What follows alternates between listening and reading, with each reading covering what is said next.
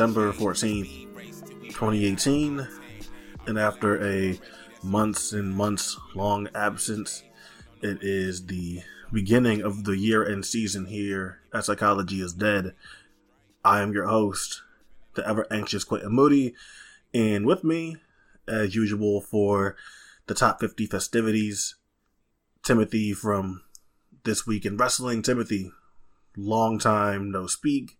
How's it been for you, and are you excited to get into the third third iteration of this? Yeah, I uh you tricked me into this one, Quentin. I didn't realize this we're doing the top 50. I thought you were inviting me on so I could talk about how much Florida sucks shit. um I thought we were just that's what this podcast was was talking about how shitty Florida is. No, I just got back from Florida, um, which was interesting. It was for a work conference, and uh, it was nice because I had my list done before I left, and I was there for like a week. So just knowing that, like, as soon as I got back, we're gonna start this, and I was prepared, was like nice. When you talk about the anxiety, it was really nice to have that feeling. Um, I also had a, some work projects that I recently finished up too, and uh, so just having that back to back kind of off my shoulders was really cool. Um, the recording part can usually be pretty fun compared to like making the list, but this year we're talking about a little bit and like making the list.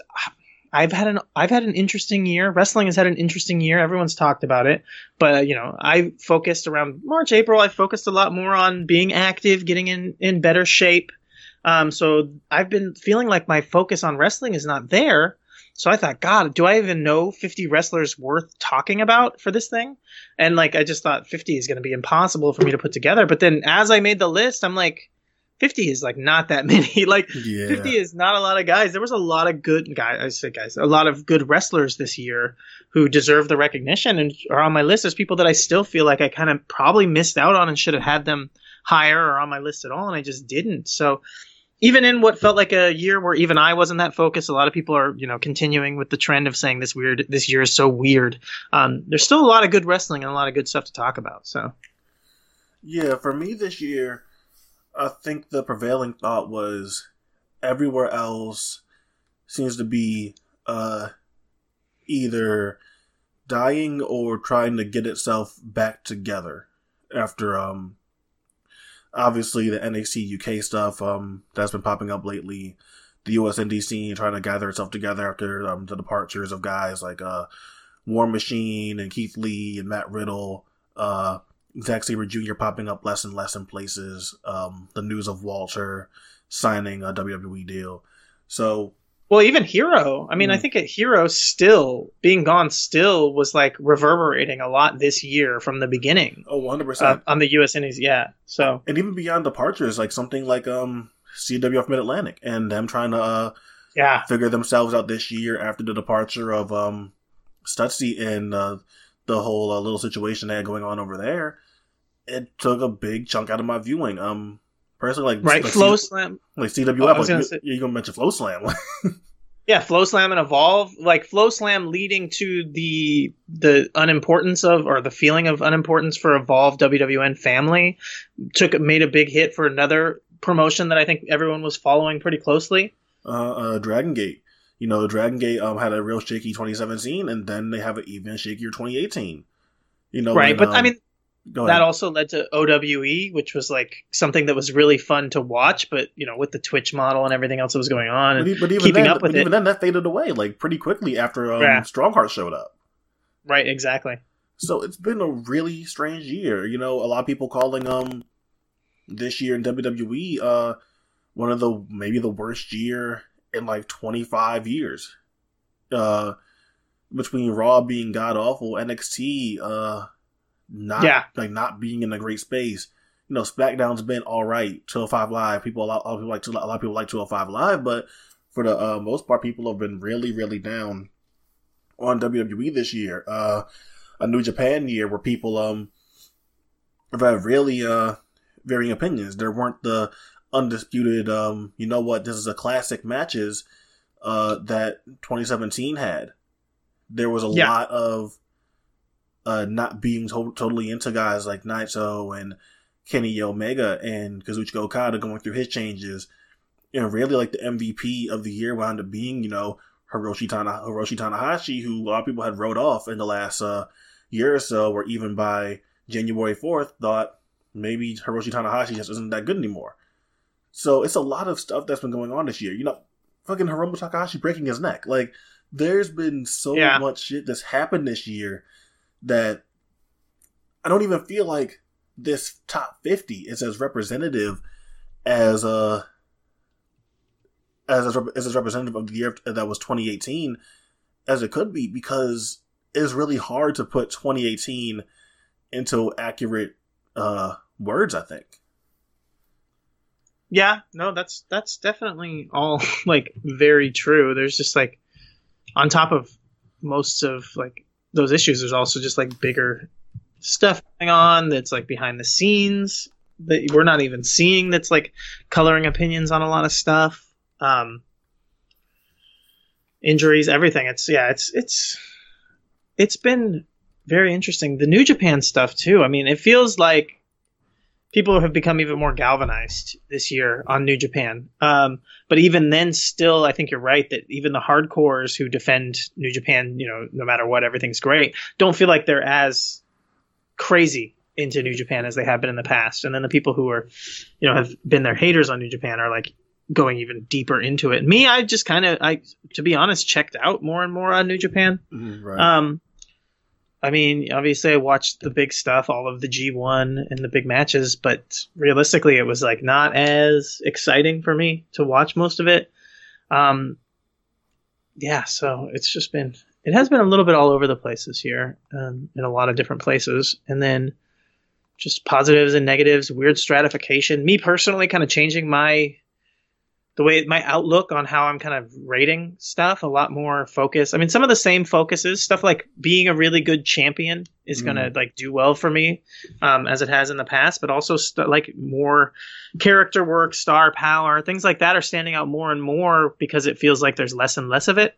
Mm. Um, so it's like something that I put a premium on this year a lot, especially because I mean, there's a reason why I do this with you instead of the matches, and that's because I don't remember shit from matches really. Like I do, but not as well as you and Brock do. That's Right. why like you've offered and talked about it, and it just doesn't make sense for me. But something like this does because I remember the overall feel of people a lot better Mm. and how I felt about performances throughout the year and kind of breaking that stuff down. And like I said, star power, all that is more my up my alley. And this was a year where that was like definitely um, even more a focus for me, just because a lot of, I mean, some we'll talk about it somewhat, but like some formula type matches seem to like people to just really get into that that structure to the point where like they have matches that always end up somewhere above three stars, but they don't stand out really in any way. Just repetitiveness, stuff going over and over again. But even if it's good, you know, it's just not as um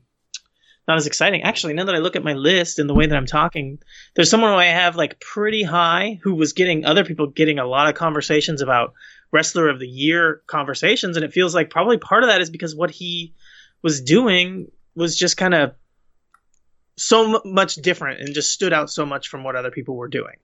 And in a lot of ways, I think a lot of my people um, this year who end up higher and maybe I'll be higher than a lot of people were, it was because of that more than anything. It was that like they were just doing something different, even if like, you know, very good and executing it super well, but just different than what was going on with the rest of the pack. Mm. That definitely is uh, something that I had as far as some upper tier people. I'm not gonna lie, like a lot of it is still based off of like who had um, the most matches where I felt like they were really good in the matches, or they were really good matches, or performances where I'm like, wow, that's one of the best wrestlers in the world, or they elevated um, a quote unquote lesser talent to a uh, to a higher level. But yeah, something like bringing a different feel was definitely something that was more in play for me this year than uh previous uh lists we've had to do. So before we get Yeah, into so before we get into it, you know, I always ask, uh, what are your blind spots this year? And you mentioned not focusing as much on wrestling uh with your new outlook on focusing more on your health and getting healthier and a lot of that affecting your wrestling viewing and people don't really realize like how much when you do stuff like this like being a psycho wrestling fan that watches everything takes a lot out of you. So now that you're not in a space like that like how's this how much is that taking from you? Um,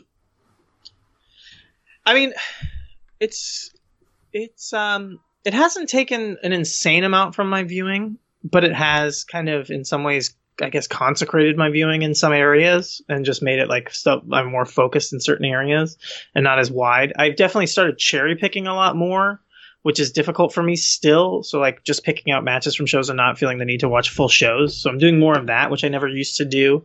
Um, and kind of gets to me.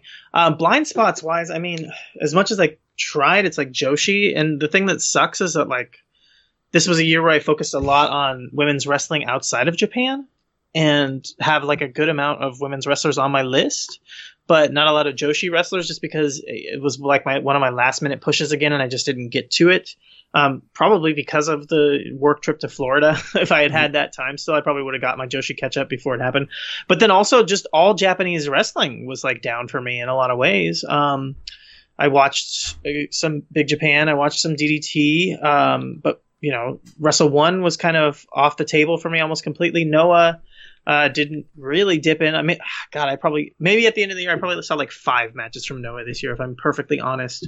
Uh, DDT just not, or not DDT. Um, Dragon Gate not being that good was more of the turnoff there. I probably could have made the time for Dragon Gate if it was good. Um, Australia, I think me and you both were like excited for Australia to turn out to be like the next hot scene similar to the UK scene, and that didn't really come to be. Um, there were some good matches, but nothing that really like warranted kind of getting into it. And I think it has to do also with the region. I mean, the, the geographics of Australia and trying to compare that to something like the UK was not fair from the beginning. Um, so yeah, my blind spots have just been kind of. I'm still watching most of the stuff, but in a kind of turned down way a little bit. You know, more of the cherry picking, more of a, more of like not worrying so much about watching everything. Mm. Uh, for me, it definitely was a year where I found myself watching less U.S. Indies. There's just there wasn't a lot that was grabbing my attention. Eventually, um, stuff like Sup, I thought was managing to grab my attention better than a lot of stuff was uh earlier on in the year.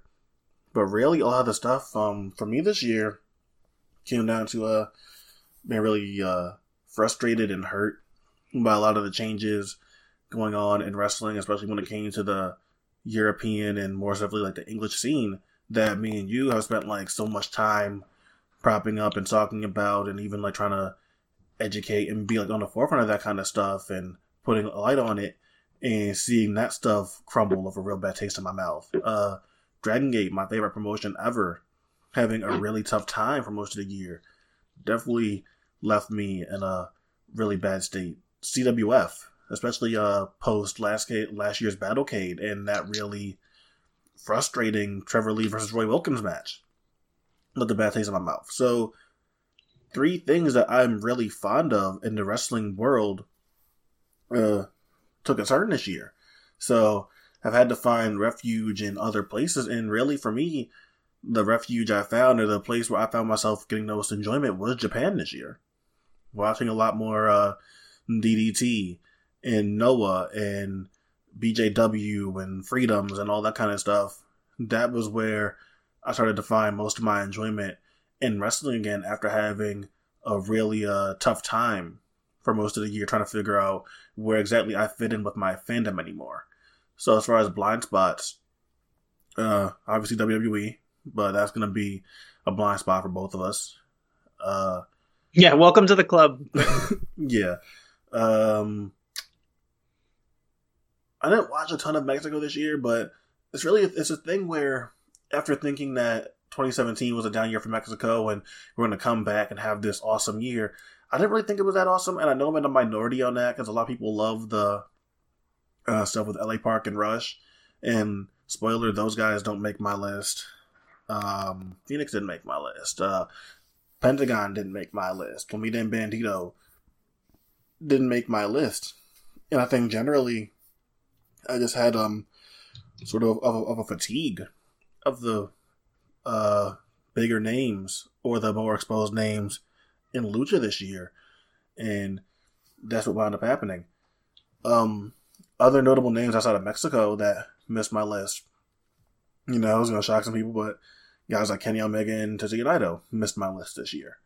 Um, I didn't feel strong enough about any either of them this year to try to uh, get them a spot on my list. Do you have any uh, other notable exemptions on yours? Ibushi. I mean, Mm, okay. you, you just you just talking about Kenny made me realize that. Um, and he was one I was thinking about. Kenny does make my list, and uh, you know, not insanely high, but not high as high as he has in the past. But you know, he's he does make it for me.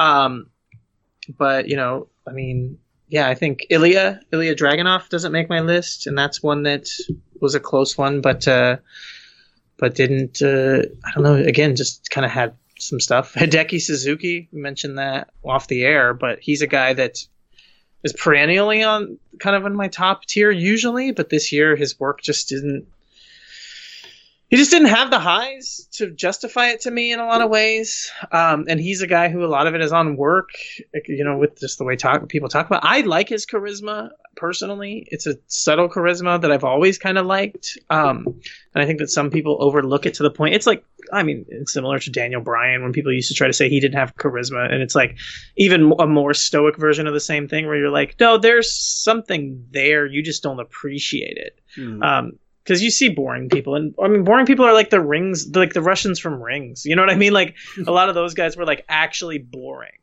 people. They were not like charismatic people who like really had something to them. Um, and like you know, there's a difference between that and someone who their character is a lot more subdued. But yeah, I mean, those are like the big ones for me. Um, Trevor Lee. I mean, a guy who went from being the top and like a guy who I want to make a place for, but I just couldn't bring myself to. Um, you know, just barely missed my list. And then there's some people who like were close and closer than you would think that were like kind of interesting for me. Um, someone like Lars Sullivan, I think I wouldn't have predicted would be as high as I would have him, um, but close to the list, but not quite there. Um, you know, so that's like there's a couple people like that too who were kind of the other way, um, not just like missing the list, but like not like missing the list when they should have made it, but like just barely missing the list in an impressive in an impressive fashion. Mm. All right. So with all our bases covered here, are you ready to get a get into the top fifty here? Yeah, let's do it. All right. So we're gonna be doing our fifty through twenty six in this installment. I'll lead us off here since I, I have a feeling you'll have this guy higher. I'll be surprised if he didn't make your list in some capacity. But my number 50 this year is Robbie Eagles. Yeah, yeah, we'll talk about him sh- moderately shortly. Um, now, my 50 is an interesting one. You might have one of the members, but not the team, um, or you might have multiple of the members, but you didn't put them as the team. But I actually think they make the most sense as a unit. Um, and my number 50 this year is more than hype. More than hype, barely missed my list this year.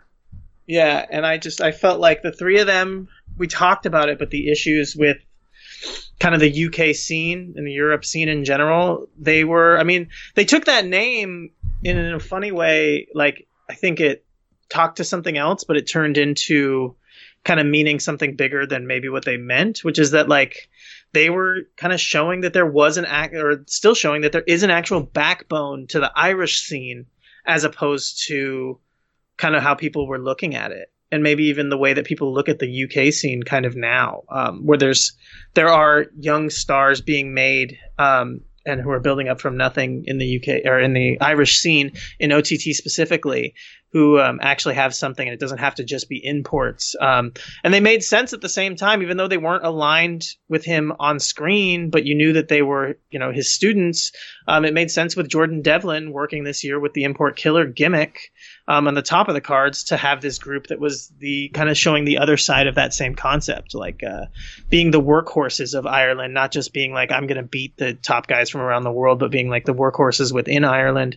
Um, took up that mantle really well. A really cool wrinkle for them this year too is that they replaced Adam Cole as the guys who are the guests yearly for uh, the Alan Forel podcast, um, which is interesting to have him, Alan, not just talking to like a popular indie wrestler, but talking to three indie wrestlers that are from nearby him instead of all the way in America, mm. um, from his same country. So you got to like kind of hear them too, which also like again was another thing that was part of putting that OTT Irish wrestling scene on their backs. They speak to the entire um, scene. When they go out there they're making they're trying to support the company. I really really liked that from them. Great matches tag team and trios matches. Um, lj cleary has amazing uh, charisma.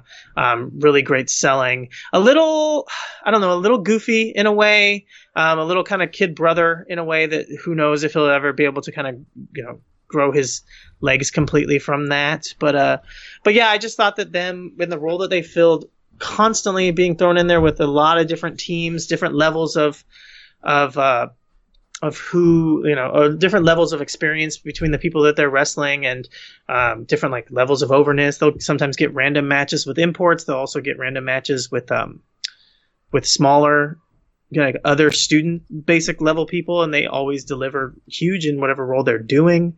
Um, really loved the match against the Rascals. Um, and Satomura. I thought that that was fucking phenomenal, just everything there. Um, so yeah, I just uh, guys who really, again, like I said, this is like kind of setting the tone for my list is guys who really meant something in wrestling and stood out as something, and that was kind of why they get the nod for me here.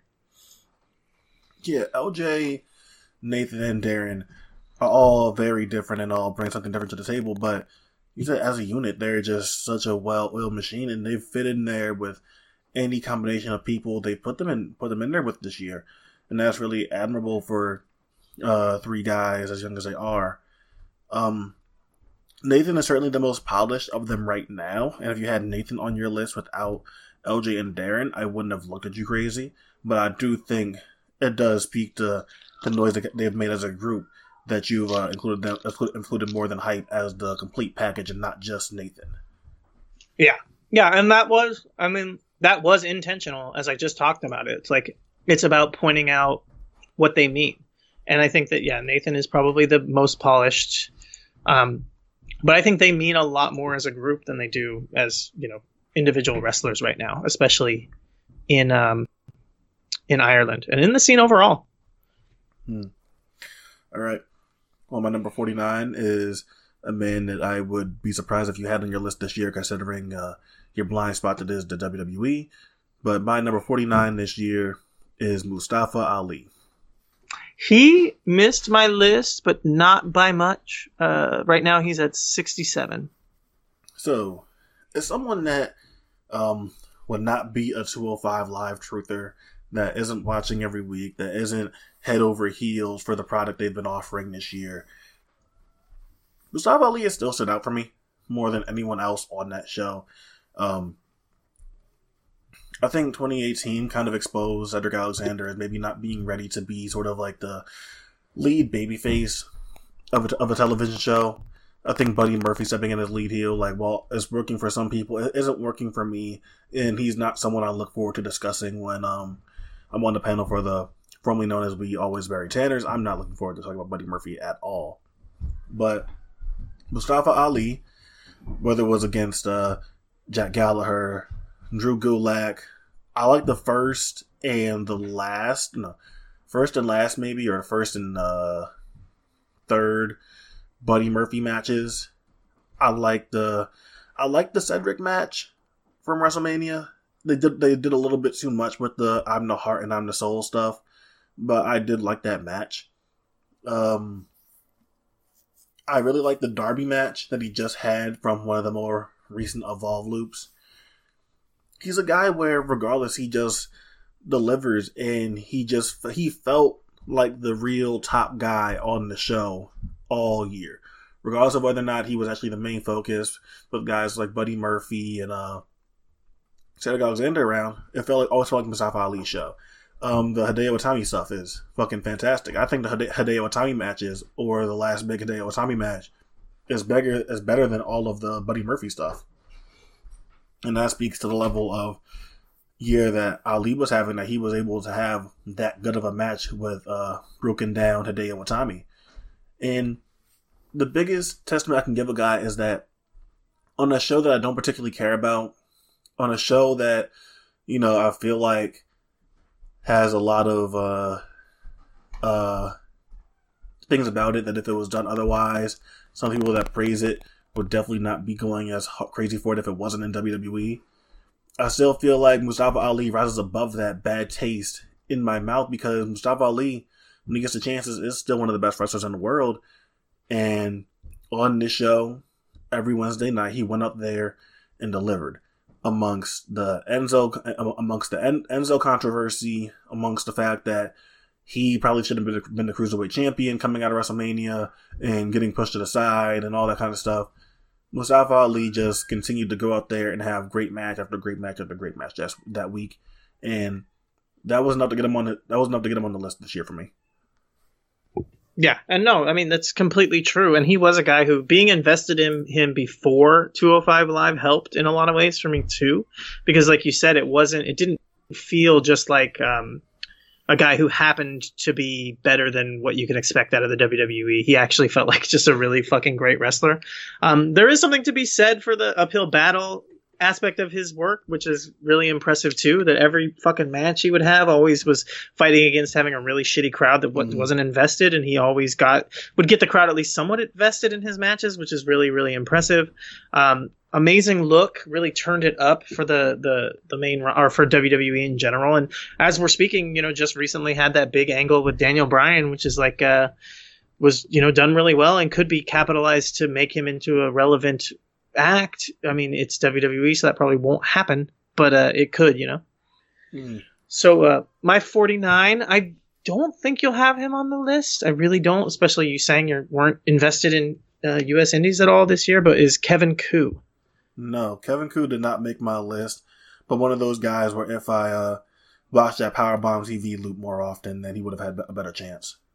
Yeah, and I watch a lot of it, especially for this week in wrestling. But he was a guy that I was already super high on towards the end of last year. I kind of talked about it. I think I tweeted something out or talked about it on a podcast about how they were bringing out kind of what were considered bigger names to some smaller federations here in SoCal, and I was kind of saying I, I'm not excited at all for that. I'd rather see Kevin Ku, you know, and that was like late last year. Um, the guy just has in the intangibles really well. He kind of, in a lot of ways, he reminds me of um, Aleister Black. I mean, obviously he goes for that a little bit. And he's got the tattoos and everything, but he's also got the really nice stiff striking style, great intensity. Um, really harder, a lot harder with the intensity than Aleister Black ever was. Uh, Aleister Black a lot of times came across a lot more like um, stealth assassin kind of guy. Um, really, maybe more like a hybrid of kind of that, you know, Dynamite Kid, um, Davey Richards and Aleister Black kind of style.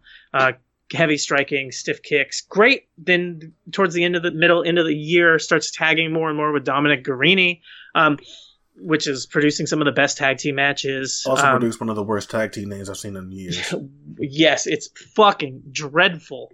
Um, it's the worst. Everyone agrees it's such a bad tag name. Um, but yeah, I mean, and the thing is, is that that tag team would probably be on my top fifty if it wasn't for the fact that I think Garrini separate as a singles is just so much higher um, mm. that it wouldn't make sense for me to put both to put them together um, and do the team. Especially the team didn't have that really many matches, and that is one thing about the way that we do it, where we allow the tag team, but you gotta, you know, you gotta not account for the singles work, and you're really saying that the tag team unit is in that space. At least that's the way I look at it, because mm. otherwise, if we're gonna combine just like output and and happen to be a tag team regularly, like CCK, if you include like Calamari Catch Kings, is like the number one for me. You know what I mean? Like yeah, Calamari like, Thatch Kings. is, it's, CCK and everything under that umbrella and Ring Conf. Yeah. Yeah, exactly. That would be like basically just the top spot. Um, Schadenfreude basically would be like the top spot. Yeah. But uh, but yeah, it's like if you go with the the kind of the spirit of what we're doing there. Um, yeah, Kevin Ku, just a lot of great matches, and a guy who you know something I talked about repeatedly uh, reviewing his matches is a guy who can be stuffed into scramble matches on random shows and would always make a big splash and stand out um, as being super crisp and um, just well polished, and then feeling like the really important at the end of the match, no matter how small his role was in the matches. So, yeah, a guy who really just stood out again, um, and that's like kind of what's doing it for people this year for making it on my list, getting the recognition is being able to stand out. Mm. Um, so my 48 would be one Darius Lockhart. Holy shit! What? On the money, baby. My Oh. 48 is also Darius Lockhart. All right. Uh, we we Yay. we never have it happen this early. And the weird thing is, we, me and you, have not really talked about Darius with each other very much this year. Yeah, we have not. So this is truly like surprising. Yeah, for sure. That's Uh, weird. Okay. Um, so I guess I'll start with Darius. Uh, one of the most um complete wrestlers for the kind of stuff that I like, and it's insane when you think about Darius because he actually started off as a heel, which still pisses me off Yeah. very much to this day that Darius Lockhart of all people had to start off as a heel, especially for the character that he's playing. But you know, that's sour grapes. I'll try, I'll try to let that go. But you know, once he turned babyface, I think the sky was really the limit for him because he is so genuinely likable and believable, and you want to see him win and you root for him. And if PWX wasn't so bad this year at putting out footage, then he'd be he'd be higher on my list.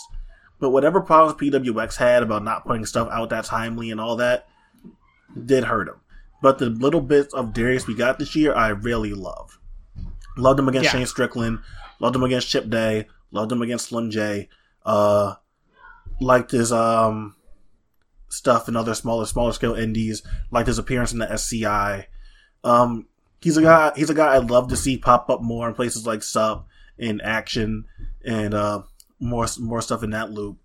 But yeah, like the Darius doesn't have a lot, but the Darius that we got this got this year, I really, really, really enjoyed everything that he does. Great striking.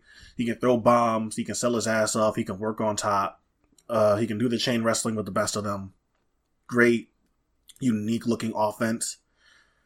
You know, he's a guy where he's still super young. I think he's like 23, 24 years old still. Super young. And I do think like this scene is wide open for him right now. And if he wants it, he could become a player in some places the way like an Anthony Henry, you know, scratched and clawed and grinded for years. And eventually he became a player and evolved. And I think with the wrestling scene in the US as wide open as it is right now, and even in Europe, that if Darius Lockhart wants it, he can go out there and take one of those spots. And I really hope he does in 2019. Yeah, I mean, I was talking about this, I think, uh, just recently in, in the review um, on This Week in Wrestling about the guys who are in that position to start taking the next star spots as the stars are disappearing, especially come January. A lot of people are disappearing. Um, and, you know, I said, mentioned Gary J. Jake Parnell at that time. They're everywhere. People know him. But Darius Lockhart is right in that same area and maybe a little below just because his stuff is not making tape as much and maybe he's not heard of as much. But I mean, he's a guy that I've shouted out on the torch when I'm doing a you know podcast that I've done over there with a rich fan on Saturdays. Deep dive. He's a guy that I called out who should be getting around a lot more. A guy I'd love to see in PWG. You know what I mean? I think he fits right in. Like you talk about, it, he can do everything. And one match that was from very early in the year, the X16 tournament, but the time limit draw that he does with uh, Myron Reed. I mean, to me that really showed. The Chip Day matches were all, actually both, even the really short one, were both really good this year. But like the Myron Reed match just shows his ability to he can work those guys and he can keep up with them and he can have really interesting matches where he is a guy who would fit right in in PWG. Some similar to a Trevor Lee, I almost could see Darius Lockhart filling in that role. And you talk about CWF, I mean. CWF is going to need someone to start filling in a top guy role, and Darius would be a guy for them to bring in to fill in a role like that. I really believe it because, like you said, all around he can do everything. Um, I think this year he completely developed into just a, like he got everything the character the vibe that he brings there's I mean, he was always serious, but to me, I buy into him more. He seems even more legitimate this year. He feels he filled out. Mm. He's thicker. Shaving the head helped a lot, I think. And I know, you know, whatever the, his hair, I don't know, his hair just kind of I get trying to be bigger, but I think that something about shaving the head, filling out a little bit, he kind of he grew up. He kind of he glowed up, I guess. Um, so I'm just kind of like, yeah, he's he's in that role, like you said. Being a babyface helped a lot. The match with Shane Strickland, I think, was really good. As at a time when Shane Strickland was on fire, but really great. Then great match with the uh, Slim J as well, both of those on the PWX. So yeah, I'm, i mean, I'm with you in every way. The guy is just super solid. I don't know if you got it. I feel like you had to. If you saw the David Starr match from RPW, yeah, I saw it. Um, yeah, feels like that's like again, luckily or not luckily, but you know, smartly of him because he spent time training in the UK. Feels like he could slide right into the UK scene and replace a lot of guys who are now going to get pulled due to mm-hmm. WWE UK contracts to be a guy who gets used more in the UK scene because um, he can fit that style, work the way they want. But that match with David Starr, I mean, that was a phenomenal. The only thing bummed me out about it is I felt like Darius looked so good he should have fucking won. Yeah. Or you know, I mean, unless they're setting up for a, a comeback match, but they didn't really put it over like they are. But if they're going to book, I think that they should do repeat business on that because I actually think that those two had really good chemistry. And I think you could have made Darius Lockhart in RPW if he had gotten the win on Star in that match just with how good he looked. Um, so yeah, I'm uh, I'm with you pretty solidly on uh, Lockhart. Now, see, now this is tough because who goes next now? Mm. All right. I think I'll, I think I'll just go ahead. I think I'll just go ahead because now I'm almost pretty sure we would not have back to back guys. Yeah, right. All right. So my forty-seven, Mark Haskins. Uh, ooh, did not make my list this year. Uh, so yeah, with sixty-three right now. With so. Haskins, I didn't think he'd make my list either, and then I went back and looked at his year again, and I'm like, holy shit, there's enough to get Mark Haskins on there, you know, and that comes from uh the Tetsujin. I really liked his uh matches with uh, Kyle Fletcher and uh, Chris Rid- Chris Ridgeway in, T- in Tetsujin this year. I really liked the the Walter title match. The Tyler Bate Number One Contenders match is fucking phenomenal. I thought that was an excellent match. Uh, the Jordan Devlin match from uh, OTT, the title match with all the interference and all that stuff. Before all that stuff happened, phenomenal work, honestly. And there's a Scotty Davis match where it's just Mark Haskins beating the ever living shit out of, you know, young punk 18 year old Scotty Davis. And, you know, really uh de emphasized year for Haskins pretty much all over the world. And if he had delivered in ROH, he would have uh, maybe got a few spots higher from me. But him uh, sort of dropping the ball against guys like Jay Lethal and Jonathan Gresham and Adam Page, you know, when he had those big opportunities, definitely hurt him a little bit. But I think he was good enough, and he's and he still wrestles a style that I like enough, where he was always gonna find a way onto my list regardless, because he's Mark Haskins, one of my favorites in the scene, always delivers, super consistent, and even if he's not as high and took a bit took a bit of a drop off compared to where we usually have him around this time of year, I still really enjoyed a lot of the work he did.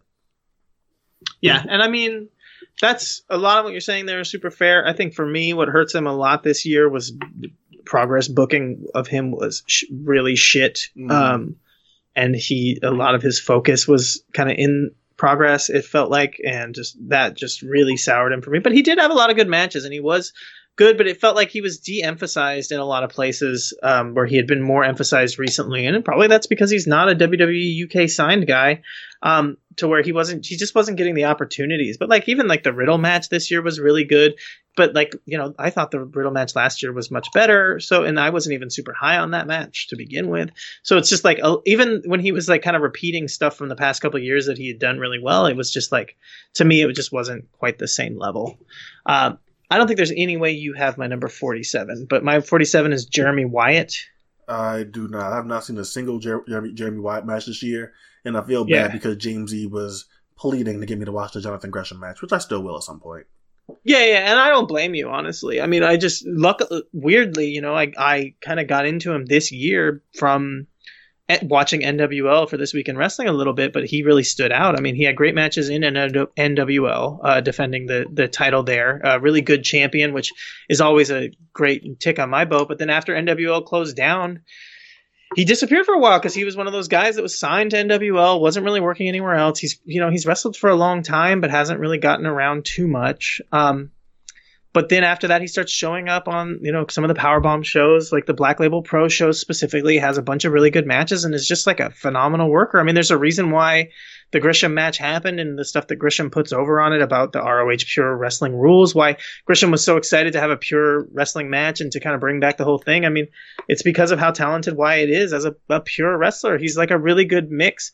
Um, he doesn't quite like I said. He kind of it's pure pro wrestling. It's not like shoot style, and he does a really good job of that style. He's a great pro wrestler. He's really, you know, in some ways you could say he comes across like a diet Ric Flair knockoff, sort of in a lot of ways. Um, but he makes it really work, man. I mean, he's he to me he doesn't come across like a Ric Flair knockoff, but I could definitely see kind of some shades of it. I think and people would really see it that way. But to me, he's kind of got his own thing. It's just kind of inspired by the past, and it works really well for him. Mm. So, what would you say would have been the standout matches for Wyatt this year? Uh, there's the Gresham match, um, the Marcus Crane match, just because of how much I fucking hate Marcus Crane. He really delivers in that match. Mm-hmm. Um, great match against Hoodie Howlett. Those guys have fantastic chemistry with each other and have wrestled a few times. Um, good match with Matt Fitchett. Really good match with Zach, uh, Matt Fitchett. Really great match with Dak Draper. Um, I thought he was good in the three way with Kobe Durst and Dom Garrini, but it just was not the match for those three. Um, St. Louis Anarchy, great match with uh, Jake Parnell. That I mean, I don't know. It depends. Some people don't really like Jake Parnell that much. So yeah, those are kind of the his best best matches. But the Gresham match is probably going to be the top um, in some ways, and then in other ways, he's a better performer. Like in the Dak Draper match and the Matt Fitchett match when he's the NWL champion, he's kind of performs better, I think, in that role. But um, just for the pure quality of the match, the Gresham match is probably the best. All right, so my number forty six like someone I'm not expecting you to have at all, but my number 46 is Akito. Uh, Akito was really close for me, uh, 58. All right.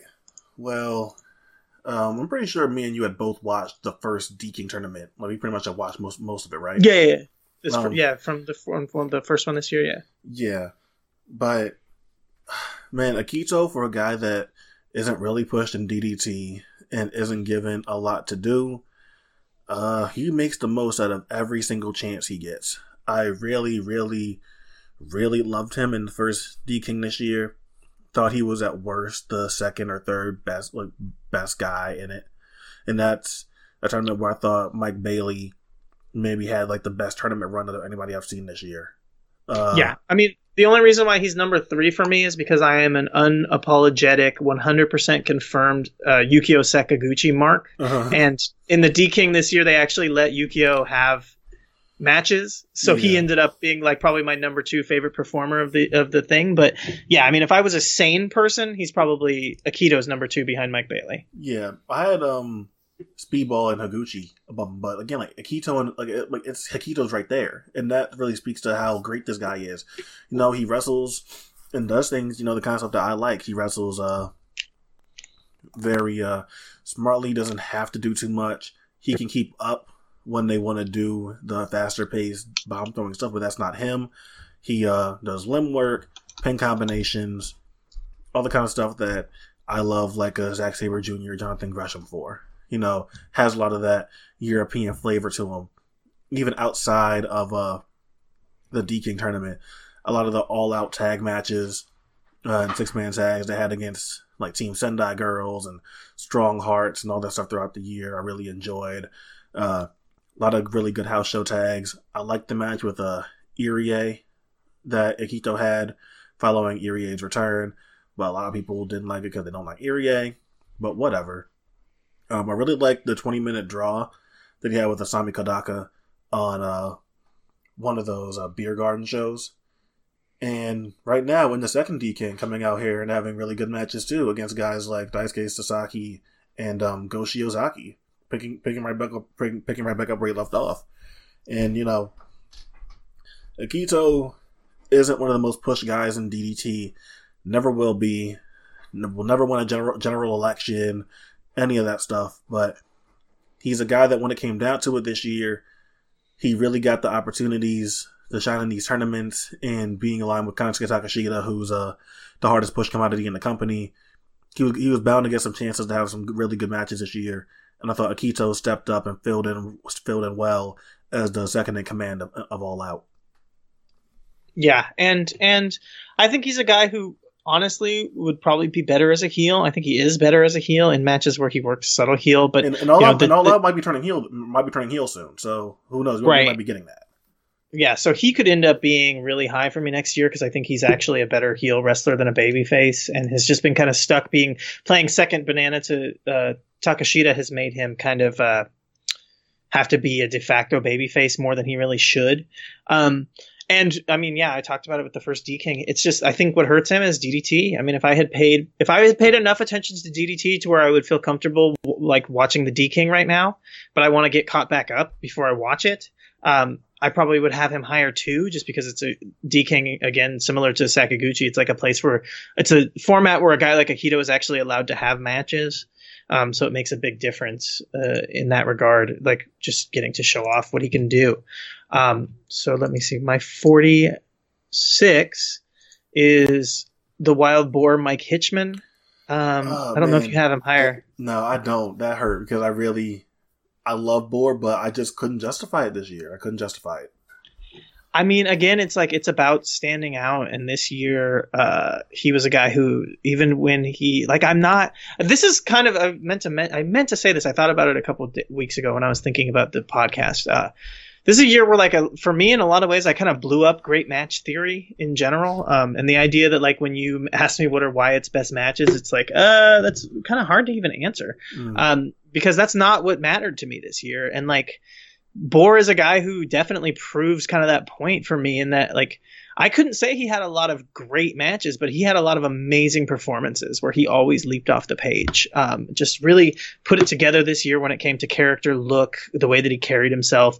Early in the year, really blew up with the the just killer match with um with Mike Bird and uh, Will Ospreay back to back. Um, then the Zack Sabre Jr. match, all in attack. Um, David Starr and all that kind of stuff. Like getting amazing these, David Starr yeah, match. Yeah, getting these big matches. Yeah, and just really, I mean, building up, especially in attack, and then also getting some solid tag stuff. I don't know if you saw the uh, the one nine eight versus DJZ and Sammy Guevara from SWE. Mm. Um, which is like a random small match, but it was really fucking good. Boar was fantastic in that match. Um, so yeah, and then you know eventually winning the title, brief title run um, in attack, but really again just like for him it was all about the build, and it really like kind of culminated in like a super, um, super really uh, how do I put it? It's like a satisfying way to watch his kind of his matches and his build and everything come together. Um, he was like him and him showing up for the Thunder Bastard tag series pissed me off because of how bad the booking was, but his performances always kind of delivered. Mm. Um, the match with the Calamari Catch Kings obviously fucking amazing. Um, so yeah, I mean, just a guy who leaped off the page with his performances. I talked about it in his job match against uh, fucking Dave Mastiff on NXT UK, but it was like he really just felt like he's the new Oni Lorcan or he's the UK Oni Lorcan. I mean, he just he's in a job match. He's supposed to make the other guy look good. He does make them look good, but he does such a great job of it that like it makes you wish that he was the guy that they were focusing on because mm. he's just so fucking good at his role as like the the job guy in that setting, which is just impressive. I mean, you know, it's kind of the, his build in general has always been kind of the underneath guy, but he's just gotten so good at it that um that it really uh, makes him leap off the page. Yeah, he's a guy where I really, really did love um, the Osprey match, the Mike Bird match, but going through it, and I think what happened for him this year is that um, progress, like he comes in and he's only doing one nine eight tag stuff. He's not really getting any opportunities to shine this year in progress. Yeah, and you know when you're supposedly like like the like the hottest act in Attack Pro, and then you're not even getting much getting much to do there. You know, it was hard to justify him because you know, it felt it really felt like you know he's a guy that is like a lock for you know a top fifty and higher during like the first like four or five months of the year, and then he just teeters off really badly, and I and I didn't like it because I love Boar, but personally for me, I couldn't do it, even if he was one of the guys that stood out for the first like few four or five months of the year. But it's something where I totally get the pick. Yeah. All right. For me, at 45, a guy I doubt you have, so I'm curious how you feel about this, but uh inclusion that even surprised me as I was going through my own match of the year document. I have Sanada at 45. Oh, no, he did not make my list. Uh, I think he's not even quite in my top 100. Um, I can see why, um, but with kind of the rubric that I'm I was judging on this year, he's a guy who just couldn't couldn't do it because there was I mean, it's so hard for me there's just nothing. Like his work is immaculate and I think he's a great and I actually do think that he has something there that Mm. could come out, but he doesn't show me it enough to really warrant me getting into his matches at all. So, this is something that surprised me because I don't think of myself as being that high on Sanada. But then I look through his year and I start from Wrestle Kingdom uh, 13, going up against KES for the tag titles. Surprisingly, really fun and heated match. After that, we get into the short lived Okada program and their title match at New Beginning. And it's a match that I really enjoyed.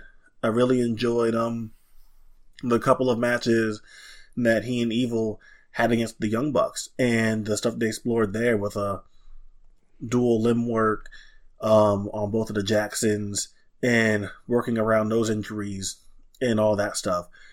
He had a lot of stuff in the G1 that I really enjoyed. Um, of fact, take, let's take, it, take a step back. The New Japan Cup match against Zack Sabre Jr. I really enjoyed. Now let's go into the G1. Um, a, a rematch with Zack that I loved. Had a really uh, good match with Tetsuya Naito. Match with um, Kenny Omega that I love.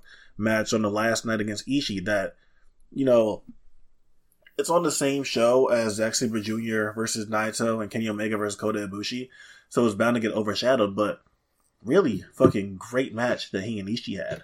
And I go through and look at all this, and he has just as much volume as like a guy like Ishii or a Minoru Suzuki had that people would might, include on their list. I'm not saying he's had the same highs because you know Ishii has the Kota Ibushi match that people are throwing five at. Ishii has the Kenny Omega match from G1 that people that people are throwing five at. But I look at it and Sanada just delivered in most spots this year. You know, I get it that I've liked him in some instances where some, a lot of people haven't, but you know that's the nature of the beast with this thing.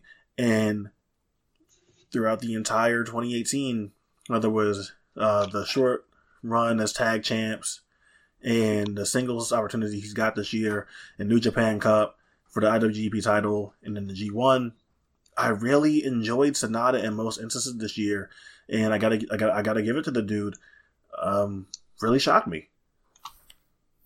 Yeah, and I think if he gets focused on more in singles, especially, he could be a guy that uh, that I could have higher. But uh, I think part of it too was his, I felt like the tag run with Evil bogged him down a lot for me. While there was some good matches, it, it all felt so inconsequential. Um, so yeah. Okay, so I got my 45, and weirdly, I think we've already talked about this wrestler, but I would think you would have already said her if you had her. So Rhea Ripley. No, Rhea was a last minute exclusion, but you know, you know how much I love Rhea. Yeah, I thought you were. I mean, I thought you. I thought you would end up with her. Um, and I think that even some people might think I have her pretty high, but I mean, fuck, she killed it. She kind of came out of nowhere. Um, you know, seen her a little bit in the Australian scene uh, when she went was going by a different name and really was just almost a completely different wrestler in a lot of ways. Um, shows up in the Mae Young Classic, completely polished, put together. Uh, comes across like a star bigger beyond her years. Has a great. Uh, has a great uh, chance where she catches herself um, in the match with Tegan Knox that I think that uh, people probably you know wouldn't um, wouldn't expect for someone who's you know as green as she is or whatever um, to be able to carry her composure and go through with that match stayed in character the whole way through um, and yeah she was great throughout the entire tournament Um, really, I mean, it, by the end, it almost felt like she should have made it to the finals. Um, and you know, you can't always plan for that stuff. Um, but then they did do a good job of catching that by then having her win the UK Women's Title tournament, which I thought she did amazingly um, all the way through. I mean, every match. Uh, she was perfect. They, they did such a good job of setting her up with her opening round match, her second round match, and then her final match, um, all building off of like a, the same story about her level of of just skill and, and what she's really good at. Um, just this fantastic character worker, like I said. Um, instantly get into her and just comes across super polished, works really well um, on top as a big monster heel, uh, badass, just ass kicker. Um, yeah, she's just been super impressive this year as a uh, all around talent, and definitely becomes like a big part of the NXT UK division that like uh, where I think me and you both are probably kind of lament in a lot of ways. Um, but uh, it's really cool to see that they at least have some interesting stuff going on. Yeah. Uh, honestly, the only reason I even ever wound up watching an, an episode of NXT UK was honest to God to just watch Rhea Ripley to see if I could squeeze her onto my list. And you know, because she came out so late in the year, it's so hard to, it's hard to justify, but she was so great, and it's not even necessarily like an in ring thing, like you're saying. Like she was just a breath of fresh air because of how committed she was to this character that she was playing, and the look was great, the demeanor was great. You know, constantly pouting and having her arms crossed, and her social media, like everything about it was great. On top of the fact she was she was going out there and hanging completely with like like arguably the best women's wrestler in the world, and Io Shirai, um, and having a stellar match. Going out there in the finals for the NXT UK Women's Championship against Toni Storm, having a great match against against uh, someone people some people regard as one of the best women's wrestlers in the world. Um, so right now we know Rhea can deliver with that quality of opponent, and that's a real good sign heading into 2019. Now how much am I going to be able to get over my own personal feelings and watch NXT UK? I don't know. But I know Rhea Ripley stood out so fu- so much for me this year that you know I'll at least attempt to watch her matches because I would love to always give Rhea as much credit and praise as she deserves because she's really proven to be a phenomenal find after what she used to be in Australia uh, as Demi Bennett and finding herself in this character is definitely something that I would not have expected. Um, with my 44, a person that I know you'll have higher than me, but 44 for me is Toni Storm. Yeah, she's higher for me. My 44, you might, but you might not, uh, just because we already talked about CWF being off your list pretty much this year. But Cain Justice. Oh yeah, no Cain Justice for me this year. No, okay. Well, he continued on basically the same path from last year, just uh, with the CWF output being still good, and I really liked his team with um, Ethan Sharp for for the time that they were together, building up into the Canoodle Cup. Um, but um, but um, but yeah, then kind of spreading his legs in some other places, uh, really showing off what he can do, um, especially in action. The two matches with Fred Yehi, match with Anthony Henry, great match in PWF against Kevin Ku for that title. Um, good showing in the SCI. Weird booking, I'll just call it out. I don't understand. It didn't make sense to me that he would lose in the first round, but whatever. Um, you know, you can't uh, you can't win them all. Um, great match with Dominic Garrini again in action. I mean, just uh, you know, one of the biggest bummers is that I still didn't ever get to see the match with John Kerman from Nova, which I bet I would love. Um, but you know, I just haven't seen if that made tape. Never got around to watching it. Um, and then picking and choosing some some CWF matches here and there that I did actually go out of my way to watch. He's just continuing to develop and grow, but it's just like a natural talent. Um, amazing heel. Um, really using his grappling techniques and his style to play his character super well. And then yeah like the main thing with him is is the character work that's done super well. So uh so yeah and i can definitely see you not having him this year if you're not watching him you know? You know it's a thing it's a thing with like because i do have someone from cw cwf um on my list coming up in a little bit. Yeah yeah. yeah but it's but it's a thing where it's like you know that presentation and the change and like how long it took them to get themselves back together like really took so really took a lot of it away from me. And like I'm just now trying to get back into the swing of things, like watching CWF and trying to get back into the product. Yeah, no, it's been it's definitely been tough. Uh, well, my 43 going going off from that is Kaito Kiyomiya. No, I do not. I mean, obviously, you know I don't.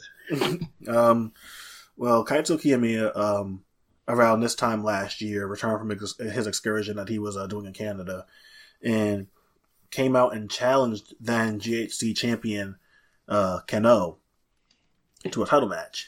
And the title match they eventually had happened on January 2nd of this year.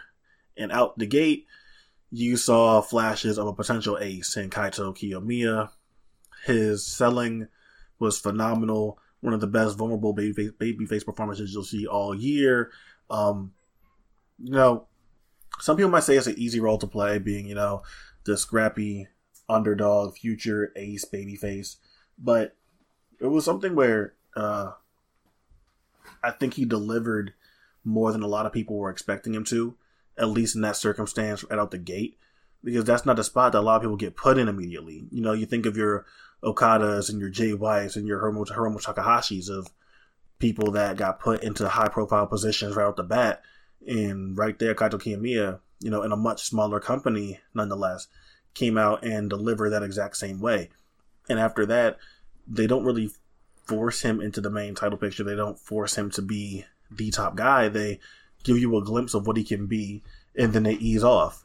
And he gets matches against Kenoh again. He gets a Nam- Naomichi Marufuji match, but then he gets put he gets he gets put into a tag team with Go Shiozaki, and that's where you really start to see uh Kiyomiya's wings really start to come out in these matches where Go Shiozaki is getting his leg worked on, and Kaito has to step up and carry his team.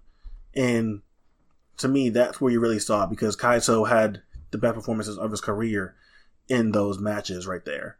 And I haven't gotten around to seeing any of Global League. There's he's had, he has matches with uh, Takashi Sugiura and uh, uh, Katsuhiko Nakajima that I'm, that I'm sure I'm gonna love. But you know, Kaito left a really big impression on me this year, and after winning Global League, it really seems clear that you know Kaito's gonna be the next champ, and they're gonna go all steam ahead with him. And it's not a they like they did a really phenomenal job with him this year, and Kaito fit into the role perfectly. And I'm really excited for what 2019 holds for him because of how well uh, the push that he had this year worked out. Yeah, if I'd watched any Noah, but I did not. My 43, I think you might have higher, but you also might not. Is uh, Will Ospreay? Oh yeah, Will Ospreay a lot higher. Okay. Um, I have one Trevor Lee at 42. He didn't make my list this year. Uh, you know, this is one of the things where I'll like I'll totally admit I was gonna I was gonna I was trying to force Trevor Lee onto my list because like I've had to deal with like Fred Yehi dropping off my list. I've had to deal with fucking um Chris Hero dropping off the face of the earth and Pete Dunn not making my list and all that kind of stuff. But there was no way I was gonna let Trevor Lee fall off my list. And a lot of it was because it's not like Trevor Lee regressed. Trevor Lee did nothing wrong. Trevor Lee is definitely by most standards a victim of circumstance. Based off what was happening in CWF and everything CWF had going for them. You know, victim of circumstance that like a lot less eyes were on the product this year.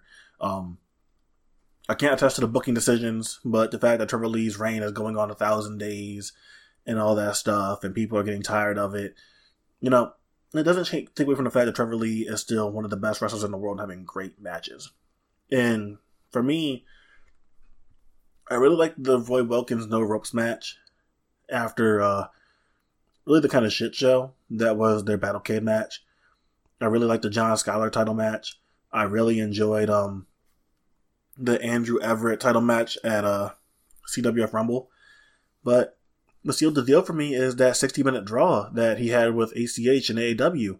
And you know, that's the kind of that's the Trevor that everyone like fell in love with is that this guy can do so much. He can do the mat wrestling. He can like get the most out of seemingly basic moves like a backbreaker or an abdominal stretch. You know, he can do all the crazy stuff, but he just doesn't have to. He doesn't do anything particularly crazy in that match either. And it's just a match dominated by a great, fantastic heel control segment and awesome selling.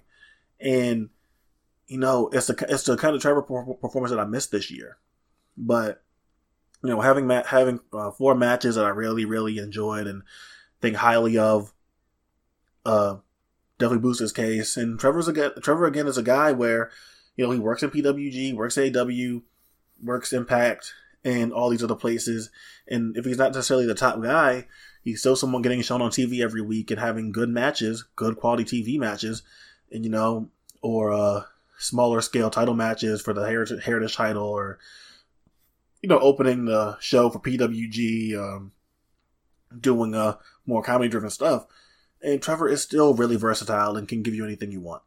And even if he doesn't, even if he didn't deliver on the high end scale that he has in uh, 2016, 2017, Trevor still gave me a few high end matches I really enjoyed, while still being, you know, this king of variety that he's been, that he's been able to be for the last couple of years. You know, uh, we don't know what the, what the, future holds for Trevor Lee, and um, with the rumor of um him, you know, the WWE, who knows how well he he's gonna fit into, you know, the NXT environment and all that stuff, where people get hoarded and not really get to do anything. But you know, if this is the last I'll ever I'll ever get of being able to rate or rank Trevor on a top fifty list, you know, I want I wanted it to happen because he's a guy that's real been really instrumental to my wrestling fandom, and I think even in a down year, he's still better than most people that wrestled in the world this year. Yeah, that's really fair in a lot of ways. I think for me, I really didn't like him in PWG this year. I mean, he's very good, but I just I was very let down with just how high just how high I thought of him before in past years, especially in PWG. Um, I liked some of the wrestling tag matches, but I really felt like he lost what was making him really like him in AAW um, when he was a singles, which was even still just kind of doing some of the comedy stuff. I actually enjoyed getting to see more of that. Um, so that like stupidly that kind of hurt him for me because I was digging what he was doing, and a lot of people I know didn't really like it, but I did. Um, and then Impact, I think he was defocused a lot in Impact. Uh, the X Division title run stuff I thought really helped him for me in a lot of ways. And then this year in Impact, he was, I mean, he had some good matches for sure, but he wasn't as focused on. So I'm fine with just letting him kind of drift away. Um, but I'm with you. I have the same kind of feelings about, especially about him. You know what's going to happen next. Um, all right, so for me, number 42, I have Penelope Ford.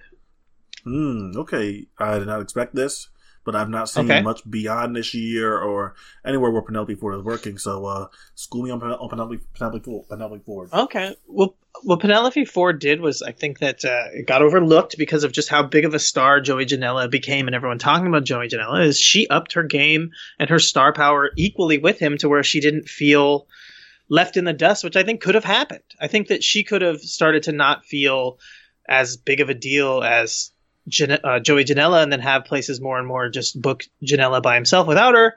But she upped her game and felt like a big time star without him. Um, unfortunately, his injury did slow her bookings quite a bit, which I think is kind of bullshit because she could you could continue to book her, um, and you'll get a lot of star power out of her um, without Janela, without Joey there. But it's you know that's how people look at it. Um, but yeah, I mean, I saw her early in the year um, in a tag team match with her and Joey Janela versus uh, Eli Everfix and Delilah Doom, um, which was fantastic live at Bar Wrestling. Uh, really great action.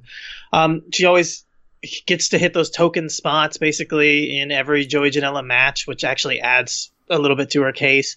But really good mixed tag team stuff. I really love her and, and Janela together. The way they play off each other as a tag team is phenomenal. Um, just the way I liken it to Natural Born Killers, they're like this couple who just really feed off of each other to be just complete fucking monsters. Um, and then, yeah, I mean, that's most of her case. Her singles matches uh, can really run the gambit, honestly. Um, not all of her singles matches are very good, but they're, they, a lot of times it feels more about who she's wrestling against. Um, that really kind of affects the quality of her singles matches more than anything because unfortunately she does not get booked against a lot of the top women. Um, but her match like with Kimberly I thought was really fucking good. Match with David Starr I thought was phenomenal. You know what I mean? So like when she's in there with someone good, she gets to have good matches. She can't really carry a match though, especially not with some of the people she goes up against. Um, so you know that's kind of her the hardest case, but that's kind of the case for indie women's wrestling. As much as it is growing, it's still very difficult in indie women's wrestling to even uh, necessarily get competent competition all the time. You know, so mm. that's kind of the bummer still for her, and can definitely see why it would. She's not necessarily someone who makes your list um, because she doesn't.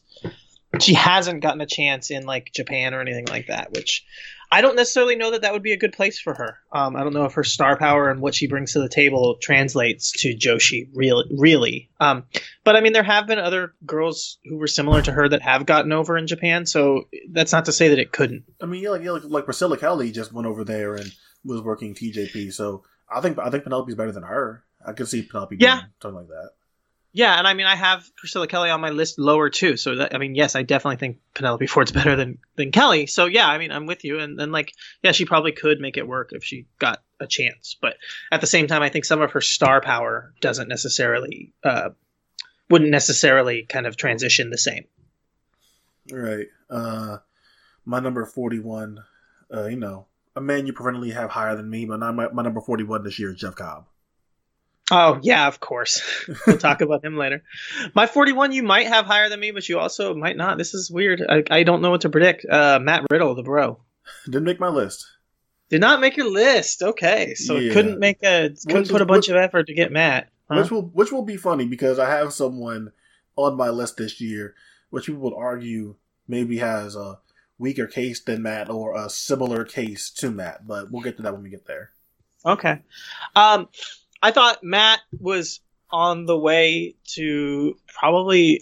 I was saying it, and I was like almost getting ready to just be invested in it. Um, around August, maybe like July, August, uh, he, Matt Riddle was going to be my number one. I'll just put that out there, but just completely disappearing for the rest of the year. Um, really hurt him a lot. And it's like, it's kind of tough to think back to it because it feels like it was so long ago now. But early in the year, I mean, he would just put it all together finally to me. Um, was really showing off his ability to be a more multifaceted wrestler um, with the stories that he tell and the settings. And one of the big matches that um, that, funnily enough, uh, cemented that for me was the the work with Shane Strickland. Um, specifically, um, but in MLW in general as well. He had a really great match with Jeff Cobb that I actually thought was their best match that they've ever had with each other.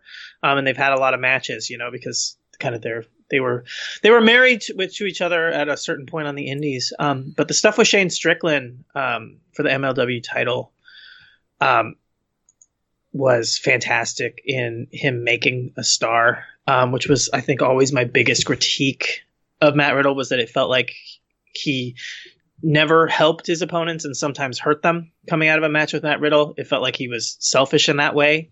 That um, just to me went to show that he didn't. Um, he just didn't have the uh, maturity to think that deeply about wrestling, um, and was something that I kind of picked apart about my issues with him. Is that I felt like he made a mockery of wrestling in some ways.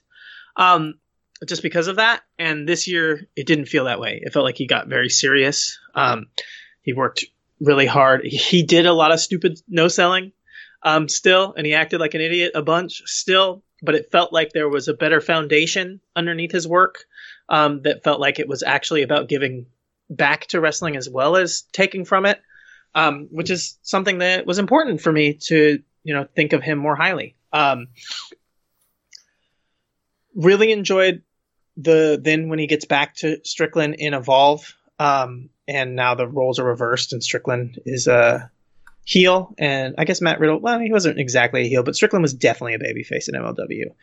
Um, so just like really thought that that was a great dichotomy, seeing him have this great match with the same guy in different positions, different places, but do something very similar.